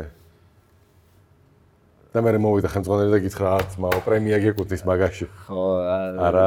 ისა რომ შე- შექება ა მაგისთვის არ უნდა აკეთებდეს საქმეს რა მაგრამ რა თქმა უნდა აი ყოფილა კომპლექსური შემთხვევები რომელიც აი ეთელი ორგანიზმი შეიძლება დაგეჭიმოს რა და შეიძლება მიახლოებით თუ არა ტიპის შეიძლება იყოს თვათ ბევრი თვითმფრინავი შემოფრინდა თუ ნუ რაოდენობრივად ბევრი თვითმფრინავი როყავს ჩვენი საჰაერო სივრცე საკმაოდ კომპლექსურია იმიტომ რომ ერევნის აეროპორტი გვაქვს აქ ახლომახლო რეგიონების აეროპორტი ბევრი გვაქვს და ყველაზე როცა ერთი მაღლაზე მიფრინავენ თვითმფრინავები იქ ბევრად მარტივი არის რაღაც გადაწყვეტილებების მიღება. ну რა ვიცი. შენი უნარი უნდა იყოს ის რომ ამ სურათს უყურებ ორდეში სივრცეში. ორდეში უყურებ. და ამ დროს შენ უნდა აზროვნებდეს სამდეში. იქ რაღაც რიცხვები დატანილი რაც არის რომელიც გაწვდის ინფორმაციას მონიტორზე ეგ არ ჩანს სამდეში? სამდეში. უფრო გართულდებოდა ალბათ ამდენი გრაფიკის აღქმა ალბათ უფრო უარესი იქნებოდა. ორდეში უყურებ სურათს, რაღაც პარამეტრით შენ სინამდვილეში უნდა ფიქრობდე სამდეში და 3D-ს დეს ეს განცდა გააქვს მაშინ როცა რაღაც თვითმფრინავები აფრენა დაფრენის პროფილში არიან. ანუ უფრო კომპლექსური სიტუაცია მაშინ ხდება ხოლმე.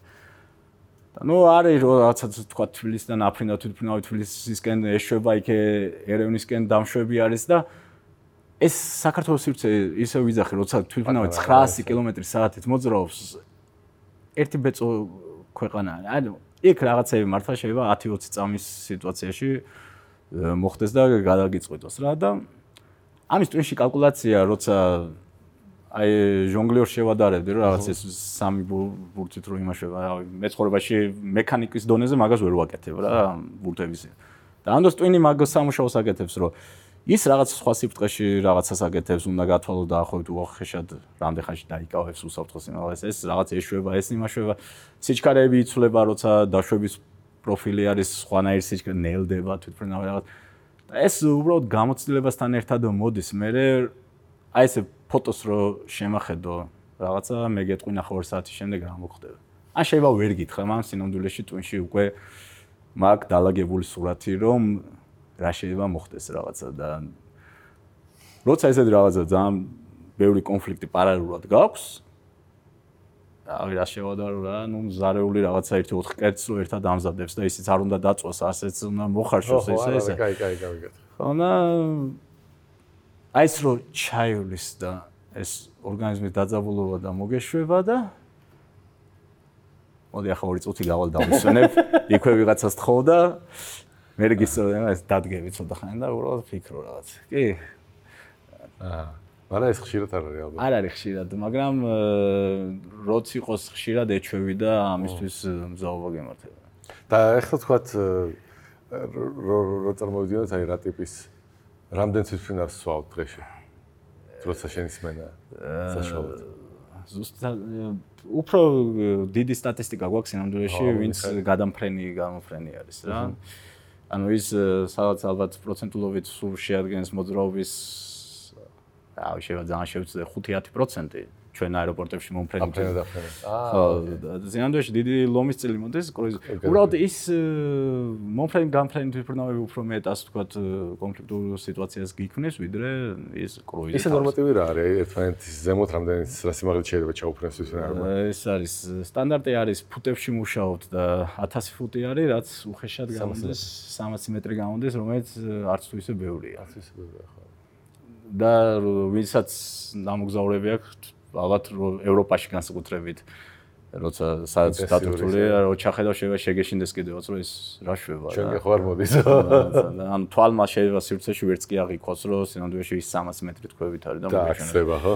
ხო არა ეფექტურია ეს რო ჩაგილოს და ეს ფულს რო დატოვებს და თან ეს მიმართულებით რელევანტ სიჩქარე რო შეიგრძნობა ფუტებში რატომ მუშაობ ამერიკული სტანდარტია თუ ინგლისური სიმართლე კონკრეტულად ეს სიმაღლესის არ ვიცი. ახლა ამ წამს შეიძლება ვერ გავიხსენო. ზოგადად საზღვაო იმიდან ნავიგაციიდან არის ყველაფერი კოპირებული იმაში. ანუ მანძილი მილებში, საზღვაო მილებში რატომ ასე? ხო, ანუ საზღვაოით ამოვქექე ეს თურმე. საზღვაო მილი არის გრადუსი რო გაყოს 60. ხო, 60. ერთ წუთი არის მილი. ანუ სუფთა გლობუსის გაყოფიდან შემოსული ის არის. თქვათ კილომეტრი ხო ცოტა არაბუნებრივია იმ გაგებით რომ 40000-ად რატომ უნდა გაყო თქვათ მეტრი რო აიღო 40 მილიონი ნაწილად უნდა გაყო ეკვატორი. და კიდე გლობუსზე რადგან პირდაპირ გლობუსზე მუშაობდნენ მეზღვაურები.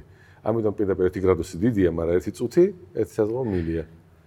ზოგადად ბექგრაუნდი ეგ არის რომ საზღვაო ნავიგაციიდან აბსოლუტურად paste გაკეთდა და ავიაციაში შემოვიდა ეს ისინი ის ფუტებზე რა თქმა უნდა მოსმენილი მექნება ესე იგი ალბათ ბრიტანულ ამერიკაში ვერანაირად ვერ მეტრებში არა ესე იგი. არა მეტრებში იყო საბჭოთა პერიოდში მეტრაჟის ისა არა ვერ დანერგეს მუშაობა და მეც მომიწია ასე ვთქვათ ფუტის კონვერტირება მიწევდა იმაში როცა საქართველოს რუსეთს კი მიფრინავდა და რაღაც ეს მე მეტრებში მიწევდა გადაყვანა და თქვა რომ ამ და მეტრის სიმაღლე დაიჭი ნუ მოგეთ ძალიან თბილი კალკულატორები გაქვთ არა, უხეშად მე სტანდარტულ რამოდენიმე სიმაღლეს იმახსოვრებ და უკვე მაგის მიხედვით მოქმედებ რა და ახლა უკვე რუსებმაც როდესღაც მე თავიდან იყო რა, მე მგონი 2011-ში 12-ში უკვე ფუტების სისტემაზე გადავიდა.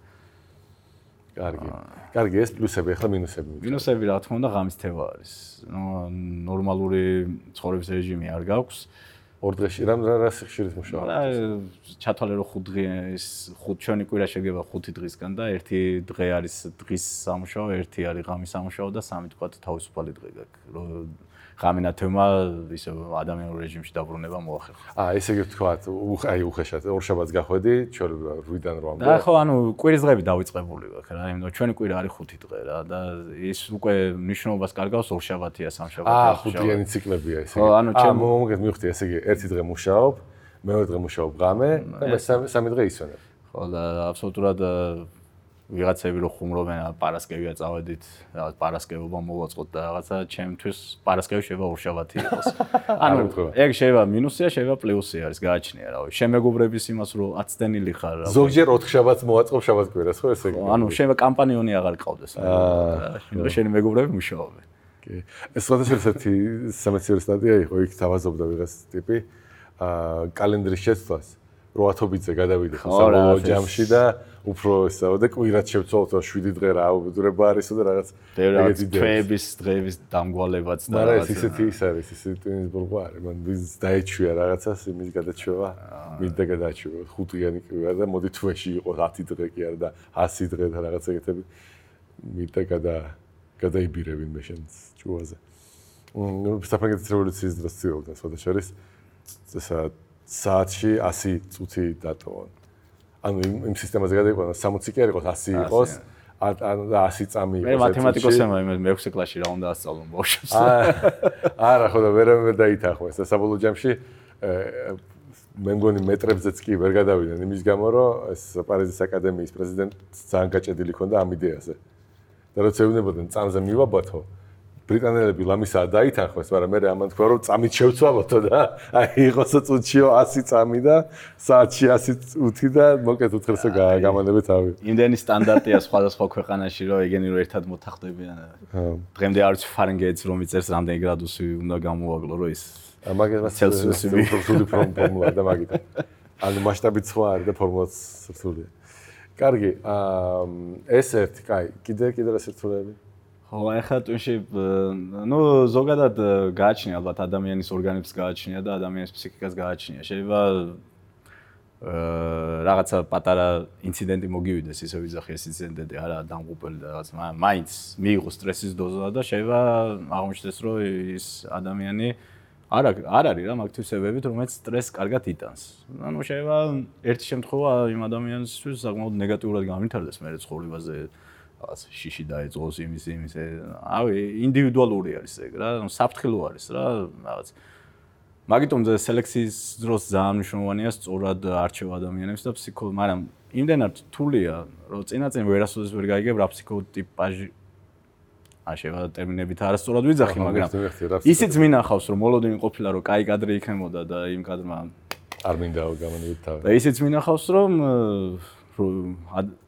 ამიტომ სინამდვილეში ყველა ადამიანს შანსი უნდა მისცე და შეიძლება ისეთ თვისებები აღმოაჩინოს მე დროსთან განმავლობაში რომ აა ბევრ უფრო რეჟიმზე ვიტყოდი რომ რეჟიმი არის რთული, არ არის იული. შედარებით სტანდარტ სამუშაოზე სთან შედარებით ბევრს ისვენებ უფრო, მაგრამ ალკოჰოლზე გამოწვევენ. ალკოჰოლზე მიჩოლები ტესტი არის ეს მარტივი როგორც პოლიციელი გაგაჩერებს და არის ეს ანუ სამუშაოზე. ანუ მართლა ადამიანების იმას პასუხისგებლობას არ უნდა დაუტოვოთ ეგ საკითხი რა, იმიტომ რომ შეიძლება ვიღაცა უპასუხისგებლო იყოს რა. და თქვას რომ აი შეცეც აბარებს ნარკოტიკულ იმაზე? ოღონდ ეგ უკვე პერიოდულობით რა. და ისე და აი როგორ აი შემოვიდა და შეგამოწმეს ყველა თუ რაღაც იცით რომ იცით რომ აი თქვა წლის ბოლოს შემოვიდა. დაგეგმილი პროცედურა რაღაცა, რომელიც შეიძლება გადაიხედოს რა, იმიტომ რომ ანუ აქვე ჩანს რომ არაა სწორი ეგ პროცედურა. ხო რა თქმა უნდა რა, ნუ აბსოლუტურად ის ადამიანი არ უნდა მეგობრობდეს რაღაც ეგეთ ნარკოტიკულ იმებთან ახლა ეგ პირდაპირ აისახება შეიძლება. მოგა კლუბში გრიალი და LSD თუ გიყვარს, ალბათ ეს შენი სამსახური არ არის. ხო არა, ამ შემთხვევაში არა. ან თუ გიყვარს ის რომ რაღაცა წავედი ვიმუშავე, მე კოდი დავიხურე, წავედი და ჩემი თავისუფალი დრო შევირგე. აი ძალიან მშვენიერი. ხობი გაქვს? ხობი რავი, ბევრი რაღაც რავს თამაშობ. რავი, რამდენად ხმამაღალი ნათქვამია, იმიტომ რომ ტრამვები და მე საბიტვე რო კურდალობ და რაღაცა. ჩემთვის ავი სახში დავждები გიტარაზე უკრავ. ავი მუსიკის მოძიება და სულ ახალი მუსიკის ძიება და რაღაც ძველ მოდური ვარ და ვინჩესტერზე ვინახავ მუსიკას და Spotify-ს არ ვედობი. ხო, ხო. აი ეგ აპოკალიფსი რომ მოხდეს ყველაფერი წაიშვა. ხო რაღაც ანუ hard disk-ზე ვაკ რა რაც მომწოს hard disk-ზე ვინახავ ხა. და იცი რა მაინტერესებს ამ სამუშაოს რამდენი ჭირდება თქვათ აა რა თქვათ არასამუშაო საათებშიც ვარჯიშობდე. ეგეთი რა. იდეალურ სამყაროში სავარაუდოდ სასურველი იქნება, რომ ფიზიკურ ტონუსშიც იყო, იმიტომ რომ არა, არა, მე ვიგულისხმე თქვათ რაღაც პროცედურები რო გაიხსენო, თქვათ აი ამ შემთხვევაში ეგ ჩადებული არის პირდაპირ ორგანიზაციაში, რომ სტანდარტი არის, რომ რაღაც პერიოდში ერთხელ ასე თქვათ რეფრეში უნდა გაიარო, რაღაც პროცედურა შეიცვალა ამაზე ისევ სიმულატორებს ადგები და იქ ჯერ იქ ტესტავდა მე. ეს სამუშაოზე დაბა დამატებით რაღაც დროს მოითხოვს, ხო? კი, ეგეთი რაღაცები ხდება. ანუ, კი, კი, რაღაც ანუ ყიფედის მარტო მაგ დროს ბევრი რაღაც სწავლებები ხდება რა. ამ სწავლებებში შეიძლება პერსპექტივა დაინახოს ვიღაცამ, რა უნდა, უცხოეთში გაგზავნონ და იქ აიარო კურსი და რაღაცა და რამე განსაკუთრებული კომფორტის სავარძლები გაქვთ? ძალიან მტკივნეულ თემას მიადექი. ძალიან საიდან მოგაფიქრდა ეს? მე მოვაფიქრდა იქიდან რომ მე ანუ მე მივხვდი რომ მაგალითად აი ისეთ სავარძებში არ მიყვარს ძნომა ესეთი კიდეო კი ესე იგი პასუხო უნდა იყოს თქო ესე როგი პასუხო არა გაქვთ ესე იგი რაღაც ანუ ალბათ ედერს ველოდებით ანუ რეალობაში ეგრეა რაღაცა მოხდა და ეს კოვიდის გარემო რაღაც აა მე მიშხორწავედით არა ესე იგი გადახურდა ის კამერა. ხო და მოკლედ რა თქმა უნდა რას რას ზახი მაგას ერგონომია ერგონომიური ხო. ხო რაღაც ანუ ეს მაგი და როგორ უნდა იყოს ანუ რაღაც სპეციფიკური სტანდარტიზებული იქნება. მე ვფიქრე რომ იქნებ ლონდონიდან მოდიან და ამ სკამზე ეს კაცი არ უნდა იჯდეს არის ეგ სტანდარტი სინამდვილეში. ანუ რაღაც რამე ფირმა არის რაც შეიძლება გითხრა რომ აი თქვა იცნება რომ აი ეს არის კომფორტული და ეს ეგეთი არა ტენდერიც ხდება და უბრალოდ იმ მონოც იმეს უბრალოდ რაღაც ისე არ გეტყობა რომ დირექტ მაყოფილი ხარ შენ მაგს კახმით მაგას ვიძახი რომ მოგვიძველდა სკაფები. აა ანუ COVID-ის ბილის პერიოდმა რაღაცები- ბილი კრესტოებია თუ ის მყარის სკამებია რაღაცა როგორებია. არა ეს ზურგიანი რო გადაწვედა რაღაც. მან თლად ისეთი რბილიც არა რო ჩაგეძინოს. და მონიტორები არ მოყვება ესე. ხო არა მონიტორები არ მოყვება. მე პირიქით ბილს სკამებზე ვერ ვსვარ, რაც უფრო ბილია სკამი და რაც უფრო მოძრაობს, მით უფრო მტკივა ზურგი. ამ საკითხს ვისურვებდი რომ უკეთესად იყოს აკრეთა. და მაშინ რაღაც ისეთი აა თვითონ environment-ზე რომ დავასრულო, აი კაზინოსავით გარემოა, გარე შუქი არ შემოდის, რომ ეს მონიტორზე არ ეკლა არ იყოს და რაღაცა. როგორი გარემოა? კაზინოსავით. კაზინოსავით. მე არა ვარ კაზინოში. მე ერთხელ ვარ ცხოვრებაში. აა, ოკეი. უბრალოდ ნუ ხო ვიცით. აი ესე იგი ნარკოტიკებზე გამოწვევა, მაგრამ აზარტულ თამაშებზე ეთყობა არ გამოწვევენ. მე პირადად არ ვთამაშო, მაგრამ ალბათ არ იმაშოვიან. ისე რა უნდა ხარ, რომ ისა მე დღეს ამ თვითმფრინავს არ დავსვამ. ნიზლავებს რო იგებ ხო? ეგეთი რაღაცა. ეს თვითმფრინავი ვერ დაждდება დღეს. ო, ძალიან რთული ისაა, მაგრამ ბრიტანეთში უყვართ უფრო ესეთი აი და აზიაში ეგეთი ხო, ბრიტანეთში ყველაფერზე იღებენ ფსონს. მოდი ესე ვიტყვით, ორი თავი არავის გვაბია, რომ ახლა ციხისთვის თავი ხო იცი რომ ის არის ფსონი ძებს ამბობენ რომ 1.26 მილიონთან ვიღაცამ დადო რომ ელვისი უცოპლანტელებთან არის წაყვანილი. და მაგაზეც იყო. მაგაზე უდევს ფსონი ხო? არა, ვიღაცამ ისაქნა, შექმნა ხო ეგ ეს პრეზიდენტი. ხო, ანუ განმარტავ რომ რაღაცა რომ მოხდეს და გამოძიება მაჩვენოს, რომ ეს იყო და ეს ბოროტი. საერთაშორისო გამოძიება წამოვა თუ როგორი იცი გამოძიება? რა არის თქვა ბოინგის ტიპის თუ იქნება აქ უფლება რახან მათი წარმოედება? თვითონ ბოინგი ჩაე ემისარები ჩამოიყვანოს რა რომელი ქვეყნის ისიც იქნება ფლოტიც ის ქვეყანა ჩაერთოს იმიტომ თავის იმიტომ რომ თავის რეპუტაციას დაარტყავს რომ თუ ვთქვათ ხო და მარტო აქ ქართველი ვერ დაждდება და რაღაცებს ვერ იმასიზოს. ვერ მაიმუნე. აი ხა ცუდად არ ვიძახი უბრალოდ უფრო ანუ ვიხდი რაღაც ლოკალური მასალები. ხო და შესაძლოა ესეთი რაღაც ისეთი რეზონანსული იქნება რომ იქ რომ გამოიკვეთოს ადამიანის ბოროტი განზარხულობა ის ცალსახად ციხეში წავა. ანუ საკმაოდ რთული პროფესია. ხო, მან ну ასე რომ ფსონები და მაიმუნობა არა. კარგი. მაშინ იცი რა, ანუ ახლა ძალიან სპეკულატიურ თემაზე წავალ. თუ შეიძლება რა. აი რა რა მე თუ ვერ შეგიძლია რა მე შეგიძლია გითხრა აი იმ ცუდ შემთხვევასთან რომელიც მოხდა თქვათ ეხლა თქვათ თებში ჩვენ გუდაურში. რამე კომენტარი ალბათ ესეთი ვერაფერს ვერ იტყვი იმ გაგებით რომ გამოძიება ხას ხასგასმით მინდა ვთქვა, რომ რასაც ვიძახი არის ერთი კერძო ადამიანის აზრი ჩემი, ანუ და არ შეიძლება ამაზე თქვათ ვიღაცამ თქვას რომ აი ეგრე ყოფილაო. იმიტომ რომ როგორც მივხვდი ჯერ გამოძიება არ არის დასრულებული შავი ყუთები გასაჭერებული არ ვიცი მე რამდენადაც ვიცი რომ შავი ყუთები ამოიღეს, და იქ იქნება ანუ ჩანაწერები რას ჩანაწერი იქნება და ლაპარაკობდნენ? ის ვერ ანუ იქ ვერტფრენს პარამეტრებიც იქნება. და ისიც რას ლაპარაკობდნენ? რასაც ლაპარაკობდნენ. ვერბალური მხარე მოგცემს იმაზე პასუხს, რომ თუ რაღაცა შეეშალა და ერთმა მეორეს უთხრა რომ რასაკეთებ და რაღაც ანუ იმათი სიტყვა პირდაპირ ინდიკაცია იქნება რომ რაღაცა ადამიანური ფაქტორის გამო მოხდა ეგ. ან შეიძლება ისიც იყოს რომ ეს ამბობს რომ თქვა არ შემიძლია აქ ვერ გავაკეთებ ოპერაციას და ხო, ეუბნები რა ანუ არა იცი რა უნდა ნებისმიერ ქნა იმიტომ შიგნით რაც ლაპარაკი იყო, ხელის გულზე გექნება და თუ ნება იქნება რომ ეს ყველაფერი ობიექტურად იქნება ამოძებული, ამის ინსტრუმენტი გაქვს უკვე ხელს. თვითონ ერთფერს პარამეტრები არის იმის მომცემი, რომ რაღაც გაუმართაობა თუ დაფიქსირდა სანამ ეს რაღაც კუდი პირდაპირ ინდიკაცია იქნება, რომ ესე იგი ადამიანი უკვე იქ ვერაფერს ვერ ვერაფერს ვერ იზავდა და ტექნიკამ დააღალატა. მე ახლა პილოტირებაში არა ვარ პროფესიონალი და რაღაც ამ ჩემი შორი რისკიან იმაზე მიდიოდა რა. მანევრზე მანევრზე და ამ რისკიანმა მანევრმა ნუ ანუ რა გამ- ახლოსო ჩავიდნენ? ხო ნუ რავი სტატიკური ხო არ არის შენი გარემო სადაც დაფრინავ არის ქარის ეფექტი არის ის იქ თუ ქარმა არასასურველი ეფექტი მოახდინა და ამან გამოიწვია მე ვთქვათ ე, ფიზიკური კონტაქტი ვერტფრენსა და რელიეფ შორის ну, არ ვიცი ახლა ნორმები იქ როგორ არის ვერტფრენს პილოტებისთვის რა, რომ შეიძლება თუ არა მაგ მანძილზე ჩაეშვა, ჩაყუნთო, თქვა რელიეფთან ეგრე ახლოს. აა, მაგიტომ უნდა მოვისმინოთ, რომ მანდ მითითება იყო ეგეთი თვითნებური გადაწყვეტილება.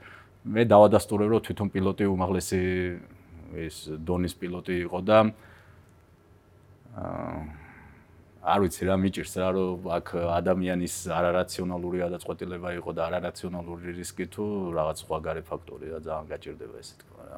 არარაციონალური რისკს რა საერთოდ? არარაციონალური რისკი ყველაფერს ახლავს. რისკი ახლავს აკროვზი ვარ, შეიძლება რავი.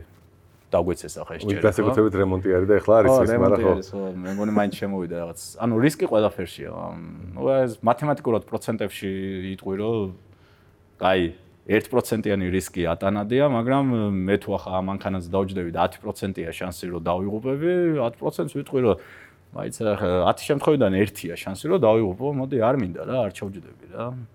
და ის ვერთმენ რო დაყვინთა შეიძლება იქ წარმატებული ოპერაციის შანსი იყო, თქვათ 95% აჰა მე ისე ვიძახი რიცხვს იმიტომ ვერ ვიტყვი. და 5% თუ რისკი იყო რომ ეგეთი რაღაც მოხდებოდა ჩემი აზრით ის 5% საკმაოდ დიდი არის. ანუ 20 წლიდან ერთხელ შანსი გაქვს რომ წარმატებულად დასრულდა როცა სიცოცხლეზე ლაპარაკი ჩემთვის 1%-ზე მაღალი ის 1%-იც კი ბევრი არის ჩემი აზრით აი შენ რო თვითფრინავში ჯდები რავი არა მოდი იცი რა შევადაროთ 1% ეს სადღაც კოვიდის სტატისტიკა არის ხო? კოვიდის სიკვდილიანობა და მე მგონი სადღაც ეგეთი იყო 1-2 მაშინ დიდია და 0.0.5% 0.2% იყო ჩვეულებრივი გრიპის სიკვდილიანობა თუ 0.2 ანუ რაღაც 10 ჯერადი განსხვავება იყო და ესეც იმას თამაშობდა. მაგრამ იქ კოვიდშიც არათანაბარია იმიტომ რომ მოხუცებში დიდია ძალიან და ახალგაზრდებში ძალიან პატარა ამიტომ ეგეც ეს საშუალო სტატისტიკა არაფერს არ გეუბნება ზოგადად რაღაცას ვიტყვი ანუ რაღაც ჩვენთან გვიჭირს ეს ახლა კონკრეტული ადამიანის ბრალი კი არა, რაღაც ძალიან ღრმა ფესოში. მე კიდე ერთხელ უბრალოდ აი კიდე ერთხელ ეს ერთხელ თქვი და კიდე ერთხელ ანუ პილოტს რომს დაეშვა ადამიანური შეცდომა, კი. ეგ არნიშნავს რომ არაპროფესიონალური პილოტია. ხო, რა თქმა უნდა. იმიტომ რომ ადამიანური შეცდომა ზუსტად იმიტომ არის ადამიანური, რომ შენ მაგას უშვებ, თქვათ, რა ვიცი, იყო შემთხვევები განწყობის თეორიასაც აყალიბებდნენ ჩვენ ფაკულტეტზე გვიხსნი და ერთი ლექტორი ყავდა და ის ამბობდა რომ ეს პირველი ამაზე იდეები წამოვიდა მაშინ, როდესაც რამოდენიმე პილოტი ზებგერითი თვითმფრინავის დაჯდა უკუღმა. ხო. აა და ანუ ვერ ხვდებოდნენ, ანუ ვერ ხვდებოდნენ როგორ შეიძლება დაჯდა უკუღმა. და რაღაცნაირად თურმე რომ მანევრირებ ამ მაღალ სიჩქარეზე განწყობა გექცება რომ ეს ნორმალურია. როცა გაქვს ზემოთ და ეს ჩვენ დაჩვეულებია რომ ეს ზემოთ და მიწა. ეს ფიზიკურად დაჯდომა როგორ გააკეთეს? ანუ მოტრიალდა და ისე დასვა თვითონ. ანუ თვითონ დაილეცა, იმიტომ რომ დაჯდომისას აყერავებული თვითონ დაილეცა. ხო, აყერავებული თვითონ დასვა და როცა უყურებდნენ არაფერი არ იყო და ამას როცა ელაპარაკებოდნენ, რო ეუბნებოდნენ, ის ამბობდა ხო ხო ხო ყველაფერი რიგზეა. და რაღაც განწყობა ქონდა შექმნილი ისეთი რომ ბიჭო ყველაფერი რიგზეა და არა და არაფერი არ მოასწავლე და ამაზე და მე რე შემუშავდა ის რომ შეიძლება შენ განწყობა შეიქმნა რომ ყველაფერი გზა ეგრე უნდა იყოს. ანუ ცოტა ისევ შორიდან გამომდის ხმა რომ არსებობს კულტურული სხვაობები რაღაც ფსიქოლოგიაში ნუ მე უბრალოდ ისე ძალიან ზერელად მაგ ეგ ყველაფერი გავლილი და რეგიონებს თავისი ფსიქოტიპაჟები ახასიათებს და თუ ევრო რაღაც ისეთ იმას კი არ ვიძახი ის კაია და ეს ცუდია. რავი, ფაქტია უბრალოდ. თავისებურება, ხო. იგივე არის რომ საჯობია თუ ბაში. პერიოდის გადმონაშთი ჯერ კიდე ეს მენტალობა ჯერ კიდე მანდ გვაქვს და ჩვენთან პერსონის ავტორიტეტი უფრო დიდი არის ვიდრე პროცედურული ისა. ეს ნიშნავს რომ რა, ვიღაცამ დაგირეკოს შეიძლება გადაწონოს ის რომ არ უნდა გააკეთო. ხო, ნუ რაღაც იშვიათად მოხდება რომ მე წესს მარღვევინებ ახლა შენი მითითებით რა და ეს ისე პიროვნების დონეზე ცალკე კი არ ვიტყვი რომ რაღაც ჯონი ცუდია და ეს გიო კაია და ის ის არის და ეს უბრალოდ ჩვენთან კულტურა ეს ესეთი და ალბათობით უფრო მეტი ადამიანი დაემორჩილება ამ რაღაც ვიღაცის მითითებას, ვიდრე ჩახედავს და იტყვის რომ ინსტრუქციაში ესე არ მიწერია. და მე შევახე ისე რეალობა შევა აცელილი ვარ მაგრამ შენ მოხსნია ეგრე? თქვენ სამსახურში ერევიან ეს? გიბასხრე მაგაზე და ის მოკლედ გადასახედი არის ამ სამაშველოების და რაღაცების პროცედურების საერთოდ არსებობს თუ არა და თუ არსებობს იმოქმედეს თუ არა ამ პროცედურების მიხედვით ამ ადამიანებმა. თუ ეს კარგია საჯაროც იყოს ეგ განხილვები, რა გვინდა და რა გვინდა. და უნდა მივიდეთ იქამდე, რომ პერსონები არ უნდა წყვიტავდნენ რაღაც კონკრეტული დავალების შესრულება არ შესრულება. განსაკუთრებით ემოციურ ხო, რა თქმა უნდა, იმიტომ რომ ისე ისე რა ხო. მე მე მე მოსდე შეთხები ან ეს ხო ძალიან ეს მორალური დილემაა, რომ აა იყო შემთხვევა ჩემის თაობაში მოხდა. როცა ერთ-ერთ მეგობარს ბავში მორბოდა, გზად გზას გადარბოდა და მოდიოდა მანქანა და ამან გადაწყვეტილება მიიღო ხელი კრას, ოღონ თავის სიცხეს საფასურად. ანუ რაღაცაად ისე გამოდიოდა რომ ეს ბავში უნდა გადაერჩინა. ხო. ან უნდა მიეშვა რომ მანქანას გაეტანა, ან უნდა გადაერჩინა და ამ კაცმა მოგეთ ხელი კრა ამ ბავშვს, მაგრამ თვითონ ჩაიჩეხა. ხო. და მე მთელი ცხოვრება იმას არჩევდნენ აი სანაცვლოდ სამეგობროში რომ კი ამან ეს ბავში გადაარჩინა, მაგრამ თავის შვილები ობლები დატოვა, ეგრე გამოვიდა. ხო.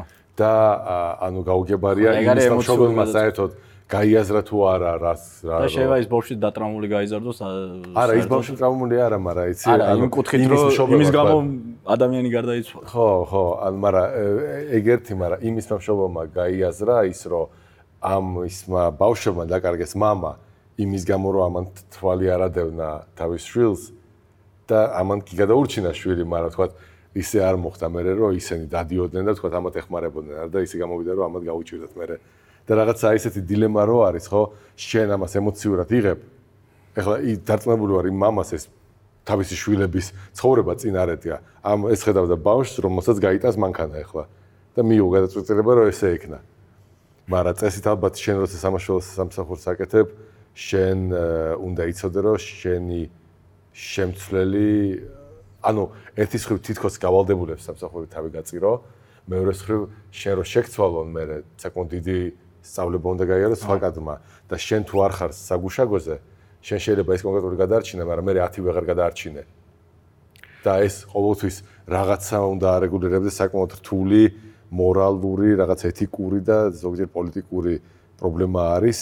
რა რისკზე უნდა წახვიდე რა რისკზე არ უნდა წახვიდე და ხო და ანუ მაგას ვეძახი ადამიანს არ უნდა უტოვებდე რა გადასაწყვეტად რაღაც ცხელთავზე როცა რაღაც ემოციის ქვეშ არის წინ და წინ უნდა იყოს განსაზღვრული, ეს არის ოკეი, ეს ამის გაკეთება არ შეიძლება. ამ შემთხვევაში იმ კონტექსტში ამბობ, რომ პილოტმა შეიძლება მიიღო ემოციური გადაწყვეტილება, თქვა, ნუ ფრინავმა შეიძლება მიიღოს მაშომა ფრინავმა, ან შეიძლება დაემორჩილოს პროცედურას. ან შეიძლება ვიღაცამ უკარნახოს, რომ გადაგვირჩინე, კაცი.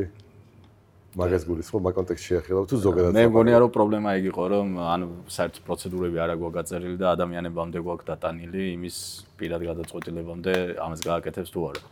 და როცა შენ არაერთი ეგეთი გმირობა ჩაგიდენია ძალიან ძნელია რომ კიდე ერთ ეგეთ შემთხვევაზე თქვა რომ არა ამას ვერ გავაკეთებ და პლუს მაშინ უკვე იმუშავებს სტატისტიკა ეცი და ყველა ყველა გმირობა თუ ჩაიძინა და თქვა, ნუ უხეშად ვამბობ, ხო? არა, მართლა ძალიან დასაფასებელი ადამიანი იყო, რომელიც ძალიან ბორჯომის ხეობაში რო ცეცხლი იყო, უამრავი გაფრენა გააკეთა ამის ჩაქრობას და არავინ თქვას, რომ ის მარტივი იყო იმ იმაში დაკვამლიანების პროცესი, ვერტფერი ხო ვიზუალურად დაფრინოს. მე მგონია რომ ზოგადად სისტემის პრობლემას ვადგებით რა ამ ყველაფერში რა. და არასწორი იქნება აქ კონკრეტული ადამიანების შეცდომები. ანუ ეგ არის ის შედეგი, რაც ჩვენ დავინახეთ რა რეზულტატი და ამის უკან არა კიდევ ერთხელ ვამბობ, ხო, ანუ მე როცა ვამბობდი მაგაზე, სპეციალურად ხაზი გავუსვი, რომ აი გახსოვს საუბრის დასაწყისში ამ კონკრეტულ ფრინავზე მე კარგის გარდა არაფერი არ გამიგია, საერთოდ ვისაც კი მასთან რეალურად შეხება ქონია. და მაგხრივ ძალიან ორმაგად დიდი ტრაგედია დატრიალდა მე რომ მკითხო, იმიტომ რომ ყველაზე არასასიამოვნო სწორედ ის არის, რომ ადამიანები ცდილობენ მარტივი პასუხების მიღებას და ყველა აძლევს თავის თავს უფლებას, რომ შეფასება გაუკეთოს. რა ის სოციალური ქსელი მაქრი კატასტროფა, რომ ნახე ის მოხდა, ის დაეჯახა კუდი, ესე იგი იმის შეცდომა რაღაცა და ეგეთი მარტივი პასუხები არ არის. როგორც კი მარტივი პასუხის რაღაც ძიებას იწყებ, იქვე შეცდომას უშვებ რა და ეს არის კომპლექსური პრობლემა რა. თავიდანვე საუბრის დასაწყისში როცა ვლაპარაკობდი ადამიანების დაფასებაზე, რომელიც ერთ-ერთი მხარე არის მატერიალური მხარე, რა თქმა უნდა, რომ ანუ უნაზღაურებდე ისე, რომ ის ადამიანი ახერხებდეს იყოს პროფესიონალი და ყოველ პრობლემებზე არ ფუქრებდეს. ან ძალიან შორსა ვარ ხო ქვეყანა ამისგან რა, ყოველას გვიწევს უფრო ყოფით პრობლემებზე ზრუნვა, ვიდრე იმაზე ზრუნვა, რომ ვიყოთ პროფესიონალები. ალა ამ შემთხვევაშიც ეს კონკრეტული შემთხვევა უბრალოდ გამოძახილი არის იმისი, რაც შევა სისტემაში ხდება. ისე ვარაუდობ, იმიტომ რომ მე ხო იქ არ მუშაობ და არ ვიცი და რაღაც.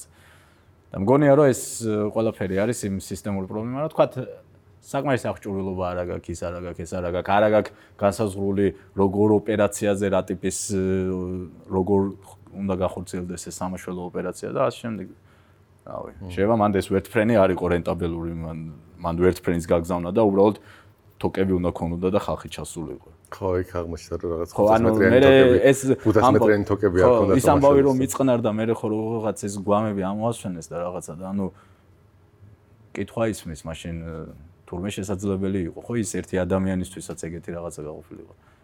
ხო და ეს ანუ რაღაც კატასტროფა ხდება და ეს კატასტროფა უკვე უბრალოდ დრო ადასტურებს და შემდგარ ფაქტად აქცევს. თორე ეს კატასტროფა სინამდვილეში ჩვენ ვაგზივართ უკვე მაშინ ხდება ბევრი რაღაცა ცუდი, იმიტომ რომ თქვა ჩუქნიშნები არა გვაქვს მოწესრიგებული. სიტყვაზე ვიძახი რაღაცა მანქანის ტარების კულტურა არა გვაქვს. ისე ვატარებთ ეს უკვე დრო ხოლმე ხოლმე ამის რეალიზებას აკეთებს, თორე უკვე ეს ნაღმი ჩადებული არის ბევრ რაღაცაში. რატომ ვივიწყებთ ისევ და ისევ, რომ საგზაო შემთხვევებზე რამდენი ადამიანი იხოცება რა. ხო, ხო, ხო, ანუ მაინც და მაინც მართლა ესე გაცხრილის მეთოდით უნდა ის ხალხი დაიღუპოს და მე გენეტიკურ კოჩი უნდა ნორმალური ტიპები წამოვიდნენ, გადარჩნენ და მე რაღაცა ეგრე მოგვერდეს. არა, მაგას ირონიით ვიძახი. არა, არა, სცენარში ცუდი ის არის, რომ მან ხო ისე მუშაობს, რომ სცენარში ბალანსი უბრალოდ ბალანსი დამყარდება, რომ ახალშობილებსა და დაღუპულებს შორის. თორე ის რო არ დაიღუპოს ის ხალხი, საერთოდ მაგას არ გულისხმობს. ანუ უბრალოდ ცოტა გადარჩევა, მაგასაც არ მოგიგვარებს. ცოტა ადამიანი გაჩნდება და ეს ცოტა ადამიანი მე ცოტა სტატისტიკას დადებს, ცუდ. არა, პირიქით შეიძლება მეტობისკენ წავიდეს. ანუ შეიძლება მეტი გააჩინო იმისთვის, რომ ის დანაკარგები ჩადო. აა ეს ეს ცნობიერად აკეთებს. მაგიტომ არის, ასე ვთქვათ, თევზების თევზი როცა ყრის ქვირიც რაღაც საოცარ რიცხვებს ყრის. იქ ყველა რო გადარჩეს, ოკეანის ადგილი არ დარჩება. რაღაც ერთი თევზი რაღაც 500-600 ქვირიც და იქიდან მე რამდენი რაღაც დარჩება, მოგჭება. და კიდე იმაში ჯოქში რატომ დადია? ჯოქში კი არა ესე გუნდებად რატომ დადია რომ გუნდში ინდივიდუალურად დაგიჭირონ უფრო პატარა ალბათობა არის ვიდრე ცალკე როცა ხარ სადღაც. და ამ გუნდებად სცენარში სტატისტიკას ამცირებს მაგათ ზოგადად დანაკარგის იმიტომ რომ ის დასებელიც იბნება აი რომ მოსშეუტიო ამ გუნდიდან და რაღაც ეგეთი ისენი არის ანალიზი რომ ეს ყველაფერი ლოგიკურად დაკავშირებული ისენია. ხო და ამას ვიტყოდი ერთ-ერთი დავამატებდი ალბათობის მიხედვით ხო რეალურად ეს ალბათობები იკრიბება, როდესაც შენ აა თქვა ეხლა თქვა 1%-იან რისკზე წახვედი, 1% თითქოს ღერს ისე რომ 100-დან ერთხელ გაგიმართა. მაგაზე მეგობარი მითქეცება. მაგრამ რო რო დაიწყო თქვა ყურება ხო თქვა მეც მე ეგეთ რისკზე ხშირად თუ მიდიხარ. ეს ნიშნავს საშუალოდ რომ 100 ჯერ თუ ეგეთ რისკზე წახვედი, თითქმის გარანტირებულად რაღაცა შარს აიკიდებ. იმიტომ რომ დაგროვდება ეს სტატისტიკა უბრალოდ ერთ-ერთი ხო ყოველი მყისიერი მომენტისთვის წინა ისტორიას არ აქვს მნიშვნელობა, მაგას მითქიცებდა მეგობარი. ყოველი მკისერი ფეთოზე არა, მაგრამ რო გაანალიზებ ჯამში კი. იგივე არის, აი თქვა, იგივე მაშინ ეს რო სწორი იყოს, მაშინ არა, კი, კი, მაგის ალბათური არის, ხო, ამიტომ კონკრეტულად ვერ ვერ გეტყვის რა პროცენტია, თქვა. მაგრამ ჯამში 100 ჯერ თუ ააგდებ, ჯამში რო არ გაგიმართლებს, ეგ ყოველთვის იქნება უფრო დიდი. ანუ ხანგრძლივ პერიოდში სტატისტიკა ყოველთვის სწორი არის და ყისერ მომენტში კი კი, არა ეს იმის არ მithქვამს, რომ ახლა მონეტას რო აგდებ, კი, ლაპარაკია რომ ამ ბორჯღალოვანის იქნება და კი ეს 50-50-ზე უბრალოდ ლაპარაკია იმაზე 100 ჯერ თუ ააგდებ. თავიდან თითქმის გარანტირებულად არის 50 ჯერ ბორჯღალო ამოვა და 50 ჯერ ეს მეორე. რა ქვია მეორეს ნაწილს. ხო რა ვიცი. ბორჯღალი და რუსულად მახსოვს. არა ბრეშკა მახსოვს მეც და ეს ბორჯღარი და ეს არ მახსოვს. კარგი, ხო ეს და ხო მეც როცა დავინახე თქვა პირველი რა თქმა უნდა მეც ეს საბჭოთა საბჭოთა ვერტფრენი მე რეი ხალხი გამოვიდა რომ მაგას იცავდა არ ვიცი მე არა ვარ ასე თქვა მე მე უბრალოდ ისე ვიტყვი რა არ მჯერა რომ თქვა შვეიცარიელები თავსი ჩაგრავენ და საბჭოთა ვერტფრენი კარგია და არ ყიდმობენ იმიტომ რომ მაგათაც მაგალთიანი ის რეგიონი აქვს თავისი რაღაც უცნაური თავისი ვერტფრენები აქვს და სავარაუდოდ ხო ანუ ისე პრობლემა რაზე მაქვს იცი მე? რომ საზოგადოება რომ მე ფეთქდება და მე იწყებს ამაზე ვიშვიშს რა ვიცი რა მაგრამ მე იმან დადო რა ქვია საოცარი კომენტარი დადო სამინისტრომ. რომ ჩვენო კი გვაქვს ორი ვერტფრენიო მაგრამ როცა შევიძინოთ 12 წელსო? თუ რაღაცა რა 14 წელს. არ არ იყო ისინი აღჭურვილებიო სამაშველო სამუშაოებისთვის ამიტომ ისე გვიდგასო და ეხლა ეგეთ კომენტარსო წაიკითხავ, ეს უკვე ისეთი კომენტარია, რომელზეც ანუ როგორი რაღაცა იცი მე რაც არ მომტყარს, როცა ამბობენ რომ ანუ იხდნო ხენ ამის პოლიტიზებას, იმიტომ რომ პოლიტიკა ისე ზოგადად რო დახედო, ეს არის ქალაქის საქმეები, ხო, პოლისი, ქალაქი, ანუ რეალურად ხალხი პოლიტიკას ეძახდა, აი ქალაქის საზოგადო საქმეებსაც ააკეთებდა. ეხლა ეს ჩემი საზოგადო საქმე არის, რომ პოლიტიკური გადაწყვეტილება სინამდვილეში მე მინდა მქონდეს ძველი საბჭოთა ტექნიკა, თუ მინდა მქონდეს ახალი. თუ მივიღე გადაწყვეტილება, მაშინ სახსრებსაც ვიპოვი. თუ არ მივიღე, მაშინ არ ვიპოვი და ეგრე არ შეიძლება განსაკუთრება მაგის, რომ იცი რა, ეს პროფესიონალები მანდ მარტო კონკრეტულ ეგ მაგ საკითხში კი არა უამრავ რაღაცაში რომ არათამინდერულობას ხედავთ, ახლა მაგაზე აზია საერთოდ საუბარი და ერთ რაღაც სფეროს რო შეხედავდა იქ რომ ვერ არის გამართულად, ნუ რა რაღაც მეტნაკლებობით ჩათვალე რომ ყველა უצღებაში ეგრე არის და რა თქმა უნდა იქ ფინანსური პრობლემაც არის არასათანადოდ მე რა ფინანსიც არის და რა რესურსიც არის იმისი არა სათანადო გამოყენება, არარაციონალურად, არა საქმიანად გამოყენება. მე ის ის ის და ეს ყველაფერი იჯამება და მე უკვე შემდგარ ფაქტზე ჩვენ ვიძახით რომ ის რა დაგვემართა და რა დაგვემართა და რო ქვეყანაში ცხოვრობთ ამდე წელიწადია ის გვემართება უბრალოდ ამის დადასტურება სტატისტიკა ამუშავდა ხო რა არის. აა ავი და ისეც ერთმანეთს რო ერთი იყო საბარაუდოდ ანუ ძალიან აი მე როგორი ისა მაქვს იცი მომენტი არიან ადამიანები რომლებიც პროფესია რაღაცა ესე თქვა ფანატიზმში გადააქვთ ხოლმე და რაღაც. სიამდვილეში ბევრი რაღაცა ანუ იმ კარებს რომ მიხურავ ის ავიაციური თემატიკა შეიძლება ბევრად უთმობდე თავისუფალ დროს და არც მაინტერესებდეს რაღაც. ანუ რა ცუდი ისი რო არის ხოლმე, რომ გერმანელმა მარტო იმ ჭანჭიკის მოშვება იცისო რა, რაღაცა და აგდებით რო ვიძახით რა ზოგადი რაღაც. მეც ეგეთი ტიპის ისო სპეციალისტი ვარ. აი კონკრეტულად ჩემს საქმეზე რო ვჯდები და რაღაცა მე ვიცი რომ ამ საქმეს კარგად ვაკეთებ და ეს ისევ სტატისტიკაა ჩვენეს, რომელზეც ბევრი ვილაპარაკეთ. რომ 12 წელი მუშაობ, ნუ რაღაცის მაჩვენებელი არის. მაგრამ ბევრი რაღაცა იმის იქით უბრალოდ ინტერესს ფეროს მიღმარჩება ჩემთვის. მე ერთ-ერთი დავამატებდი იმას, რომ ერთი გადაცემა იყო და იქ ადამიანი ცდილობდა ახსნას, რომ მოგეთ ლაპარაკი არის მიხალკოვის რაღაც ინტერვიუ იყო, ეს რუსეთში რო არის მიხალკოვი. და მაგას შეუძლიეს ბიჭო, ყველაფერი გვესმისო, მაგრამ აი ამ სირენებიანი მანქანიძო დადიხარო პროტივზეო რა.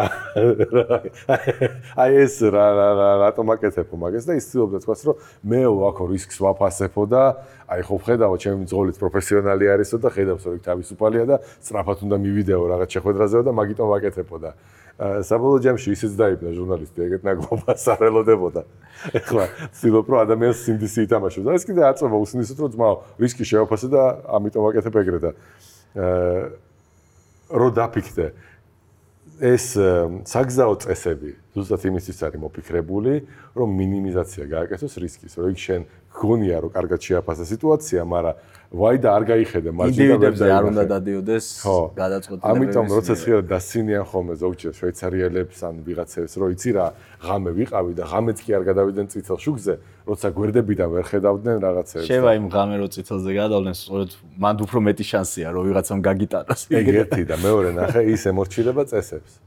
და ზავარაუდოდ მაგიტომ არის იაპონია და შვეიცარია ეგეთი ქვეყნები როგორიც არის და ჩვენი ისეთი რომ აი თითქოს უფრო ჭკვიანი ხარ ვითომ ხო რომ აი აჯობე სისტემას და წითელზე გადაირბინე როცა გზა იყო თავისუფალი მაგრამ ეგრე არ მუშაობს იმიტომ რომ მარტივად ჩვენი სიჭკვიანე მარცხდება როგორც კი სტატისტიკა და რიცხვები მათემატიკა და სტატისტიკა არის ყველაზე ზუსტი. თორე ნაპოლეონის ნაპოლეონის ამბობენ ეგრე ამბობდა რომ 10 მამლუქიო 10 ფრანკს დაამარცხებსო თუ რაღაცა. მაგრამ 100 ფრანგიო 100 მამლუქს თავისუფლად სახესაახერცო. სახესაახერც ნაპოლეონს არ უთქვას, მაგრამ რაღაც ეგეთ ლაპარაკი იყო, რომ მოგეთ ინდივიდუალურად კაი მეომრები არიან თუ რაღაც სამი ერთზე, სამი სამზე ისიგებსო. იმიტომ რომ კარგად ფარიგავს და სისტემაში უკვე უკვე მწყობში როცა უნდა მწყობრად მოქმედებდე, მან ფრანგები ვაჯობებდა. ამის საწინააღმდეგოდ რაღაც უნდა ვთქვა. აბა თქვი. უბრალოდ ეს პირადი გამოცდილება არის და კითხვა საუით იმაში. მოგეთ ერთი თვე სამოგზაუროდ ინდოეთში მაგ გატარებული. კაი, იქ არ ეგზისტს ეს. ერთი თვე სამსახურებრივ მივლინებაში ესპანეთში. ანუ ევროპული და აზიური კულტურა. უბრალოდ რა, ეგრე მოხდა, რომ ამ ინდოეთში ერთ თვეში იმ საგიჟეთ მოძრაობაში ნახე მარტო ერთი ავარია. ესპანეთში ნახე ორი ავარია. მაგრამ ეგ ესპანეთიც არ არის ახლა ეგეთი მოწესრიგებული ევროპული ქვეყანა. ისაკნა. შეო. ანუ ხანდახან რას ვფიქრობ, იცი რა იმ ქაოსში რაღაცა თავისი ლოგიკა იმაშვება ხოლმე რაღაც მოწესრიგების. ეგეც არის, იმიტომ რომ იცი რა მინახავს, ანუ ვიდეოები, სადაც აი ზოგიერთ აფრიკულ ქალაქში არავითარი ის არ არის შუქტიშანი და მანქანები გადიან როგორიც არ ჩერდება მოძრაობა. აი ესენი მოდიან, ესენი აქედან მოდიან გზაჯვარედინზე და რაღაცნაირად ერთმანეთში გადიან და არ ეჯახებიან. და მე როცა რაღაცას არა რახან ეს მოყვევი იმას ანიშნავს რომ იმას მოამართლე იქ რაც ხდება. მაგრამ ეგ იყო მე მთელი რიგი კვლევების რომ ეს ძალიან გავს როგორ იქცევიან აა ბიჭო სარანჩა როგორ არის ქართულად? აი კალიები როგორ იქცევიან დიდ გუნდებში. და აი როცა ისინი დაფრინავენ რაღაცნაირად ერთმანეთს აი ყველა მეზობელს უყურებს. და მე რე გაანალიზეს აი როდესაც შუქნიშნებით აჩერებ და ჯერ ეს გადის და მე ეს გადის. ამ შემთხვევაში უფრო დიდი გამტარიანობა აქვს კვანტს თუ როდესაც ეს ერთმანეთში გადიან და რაღაცნაირად ასაშველებენ და აღმოჩნდა რომ გასაშველება რთულია თითქოს. მაგრამ უფრო დიდი გამტარიცუნარიანობა გამოდის და მაკაოს.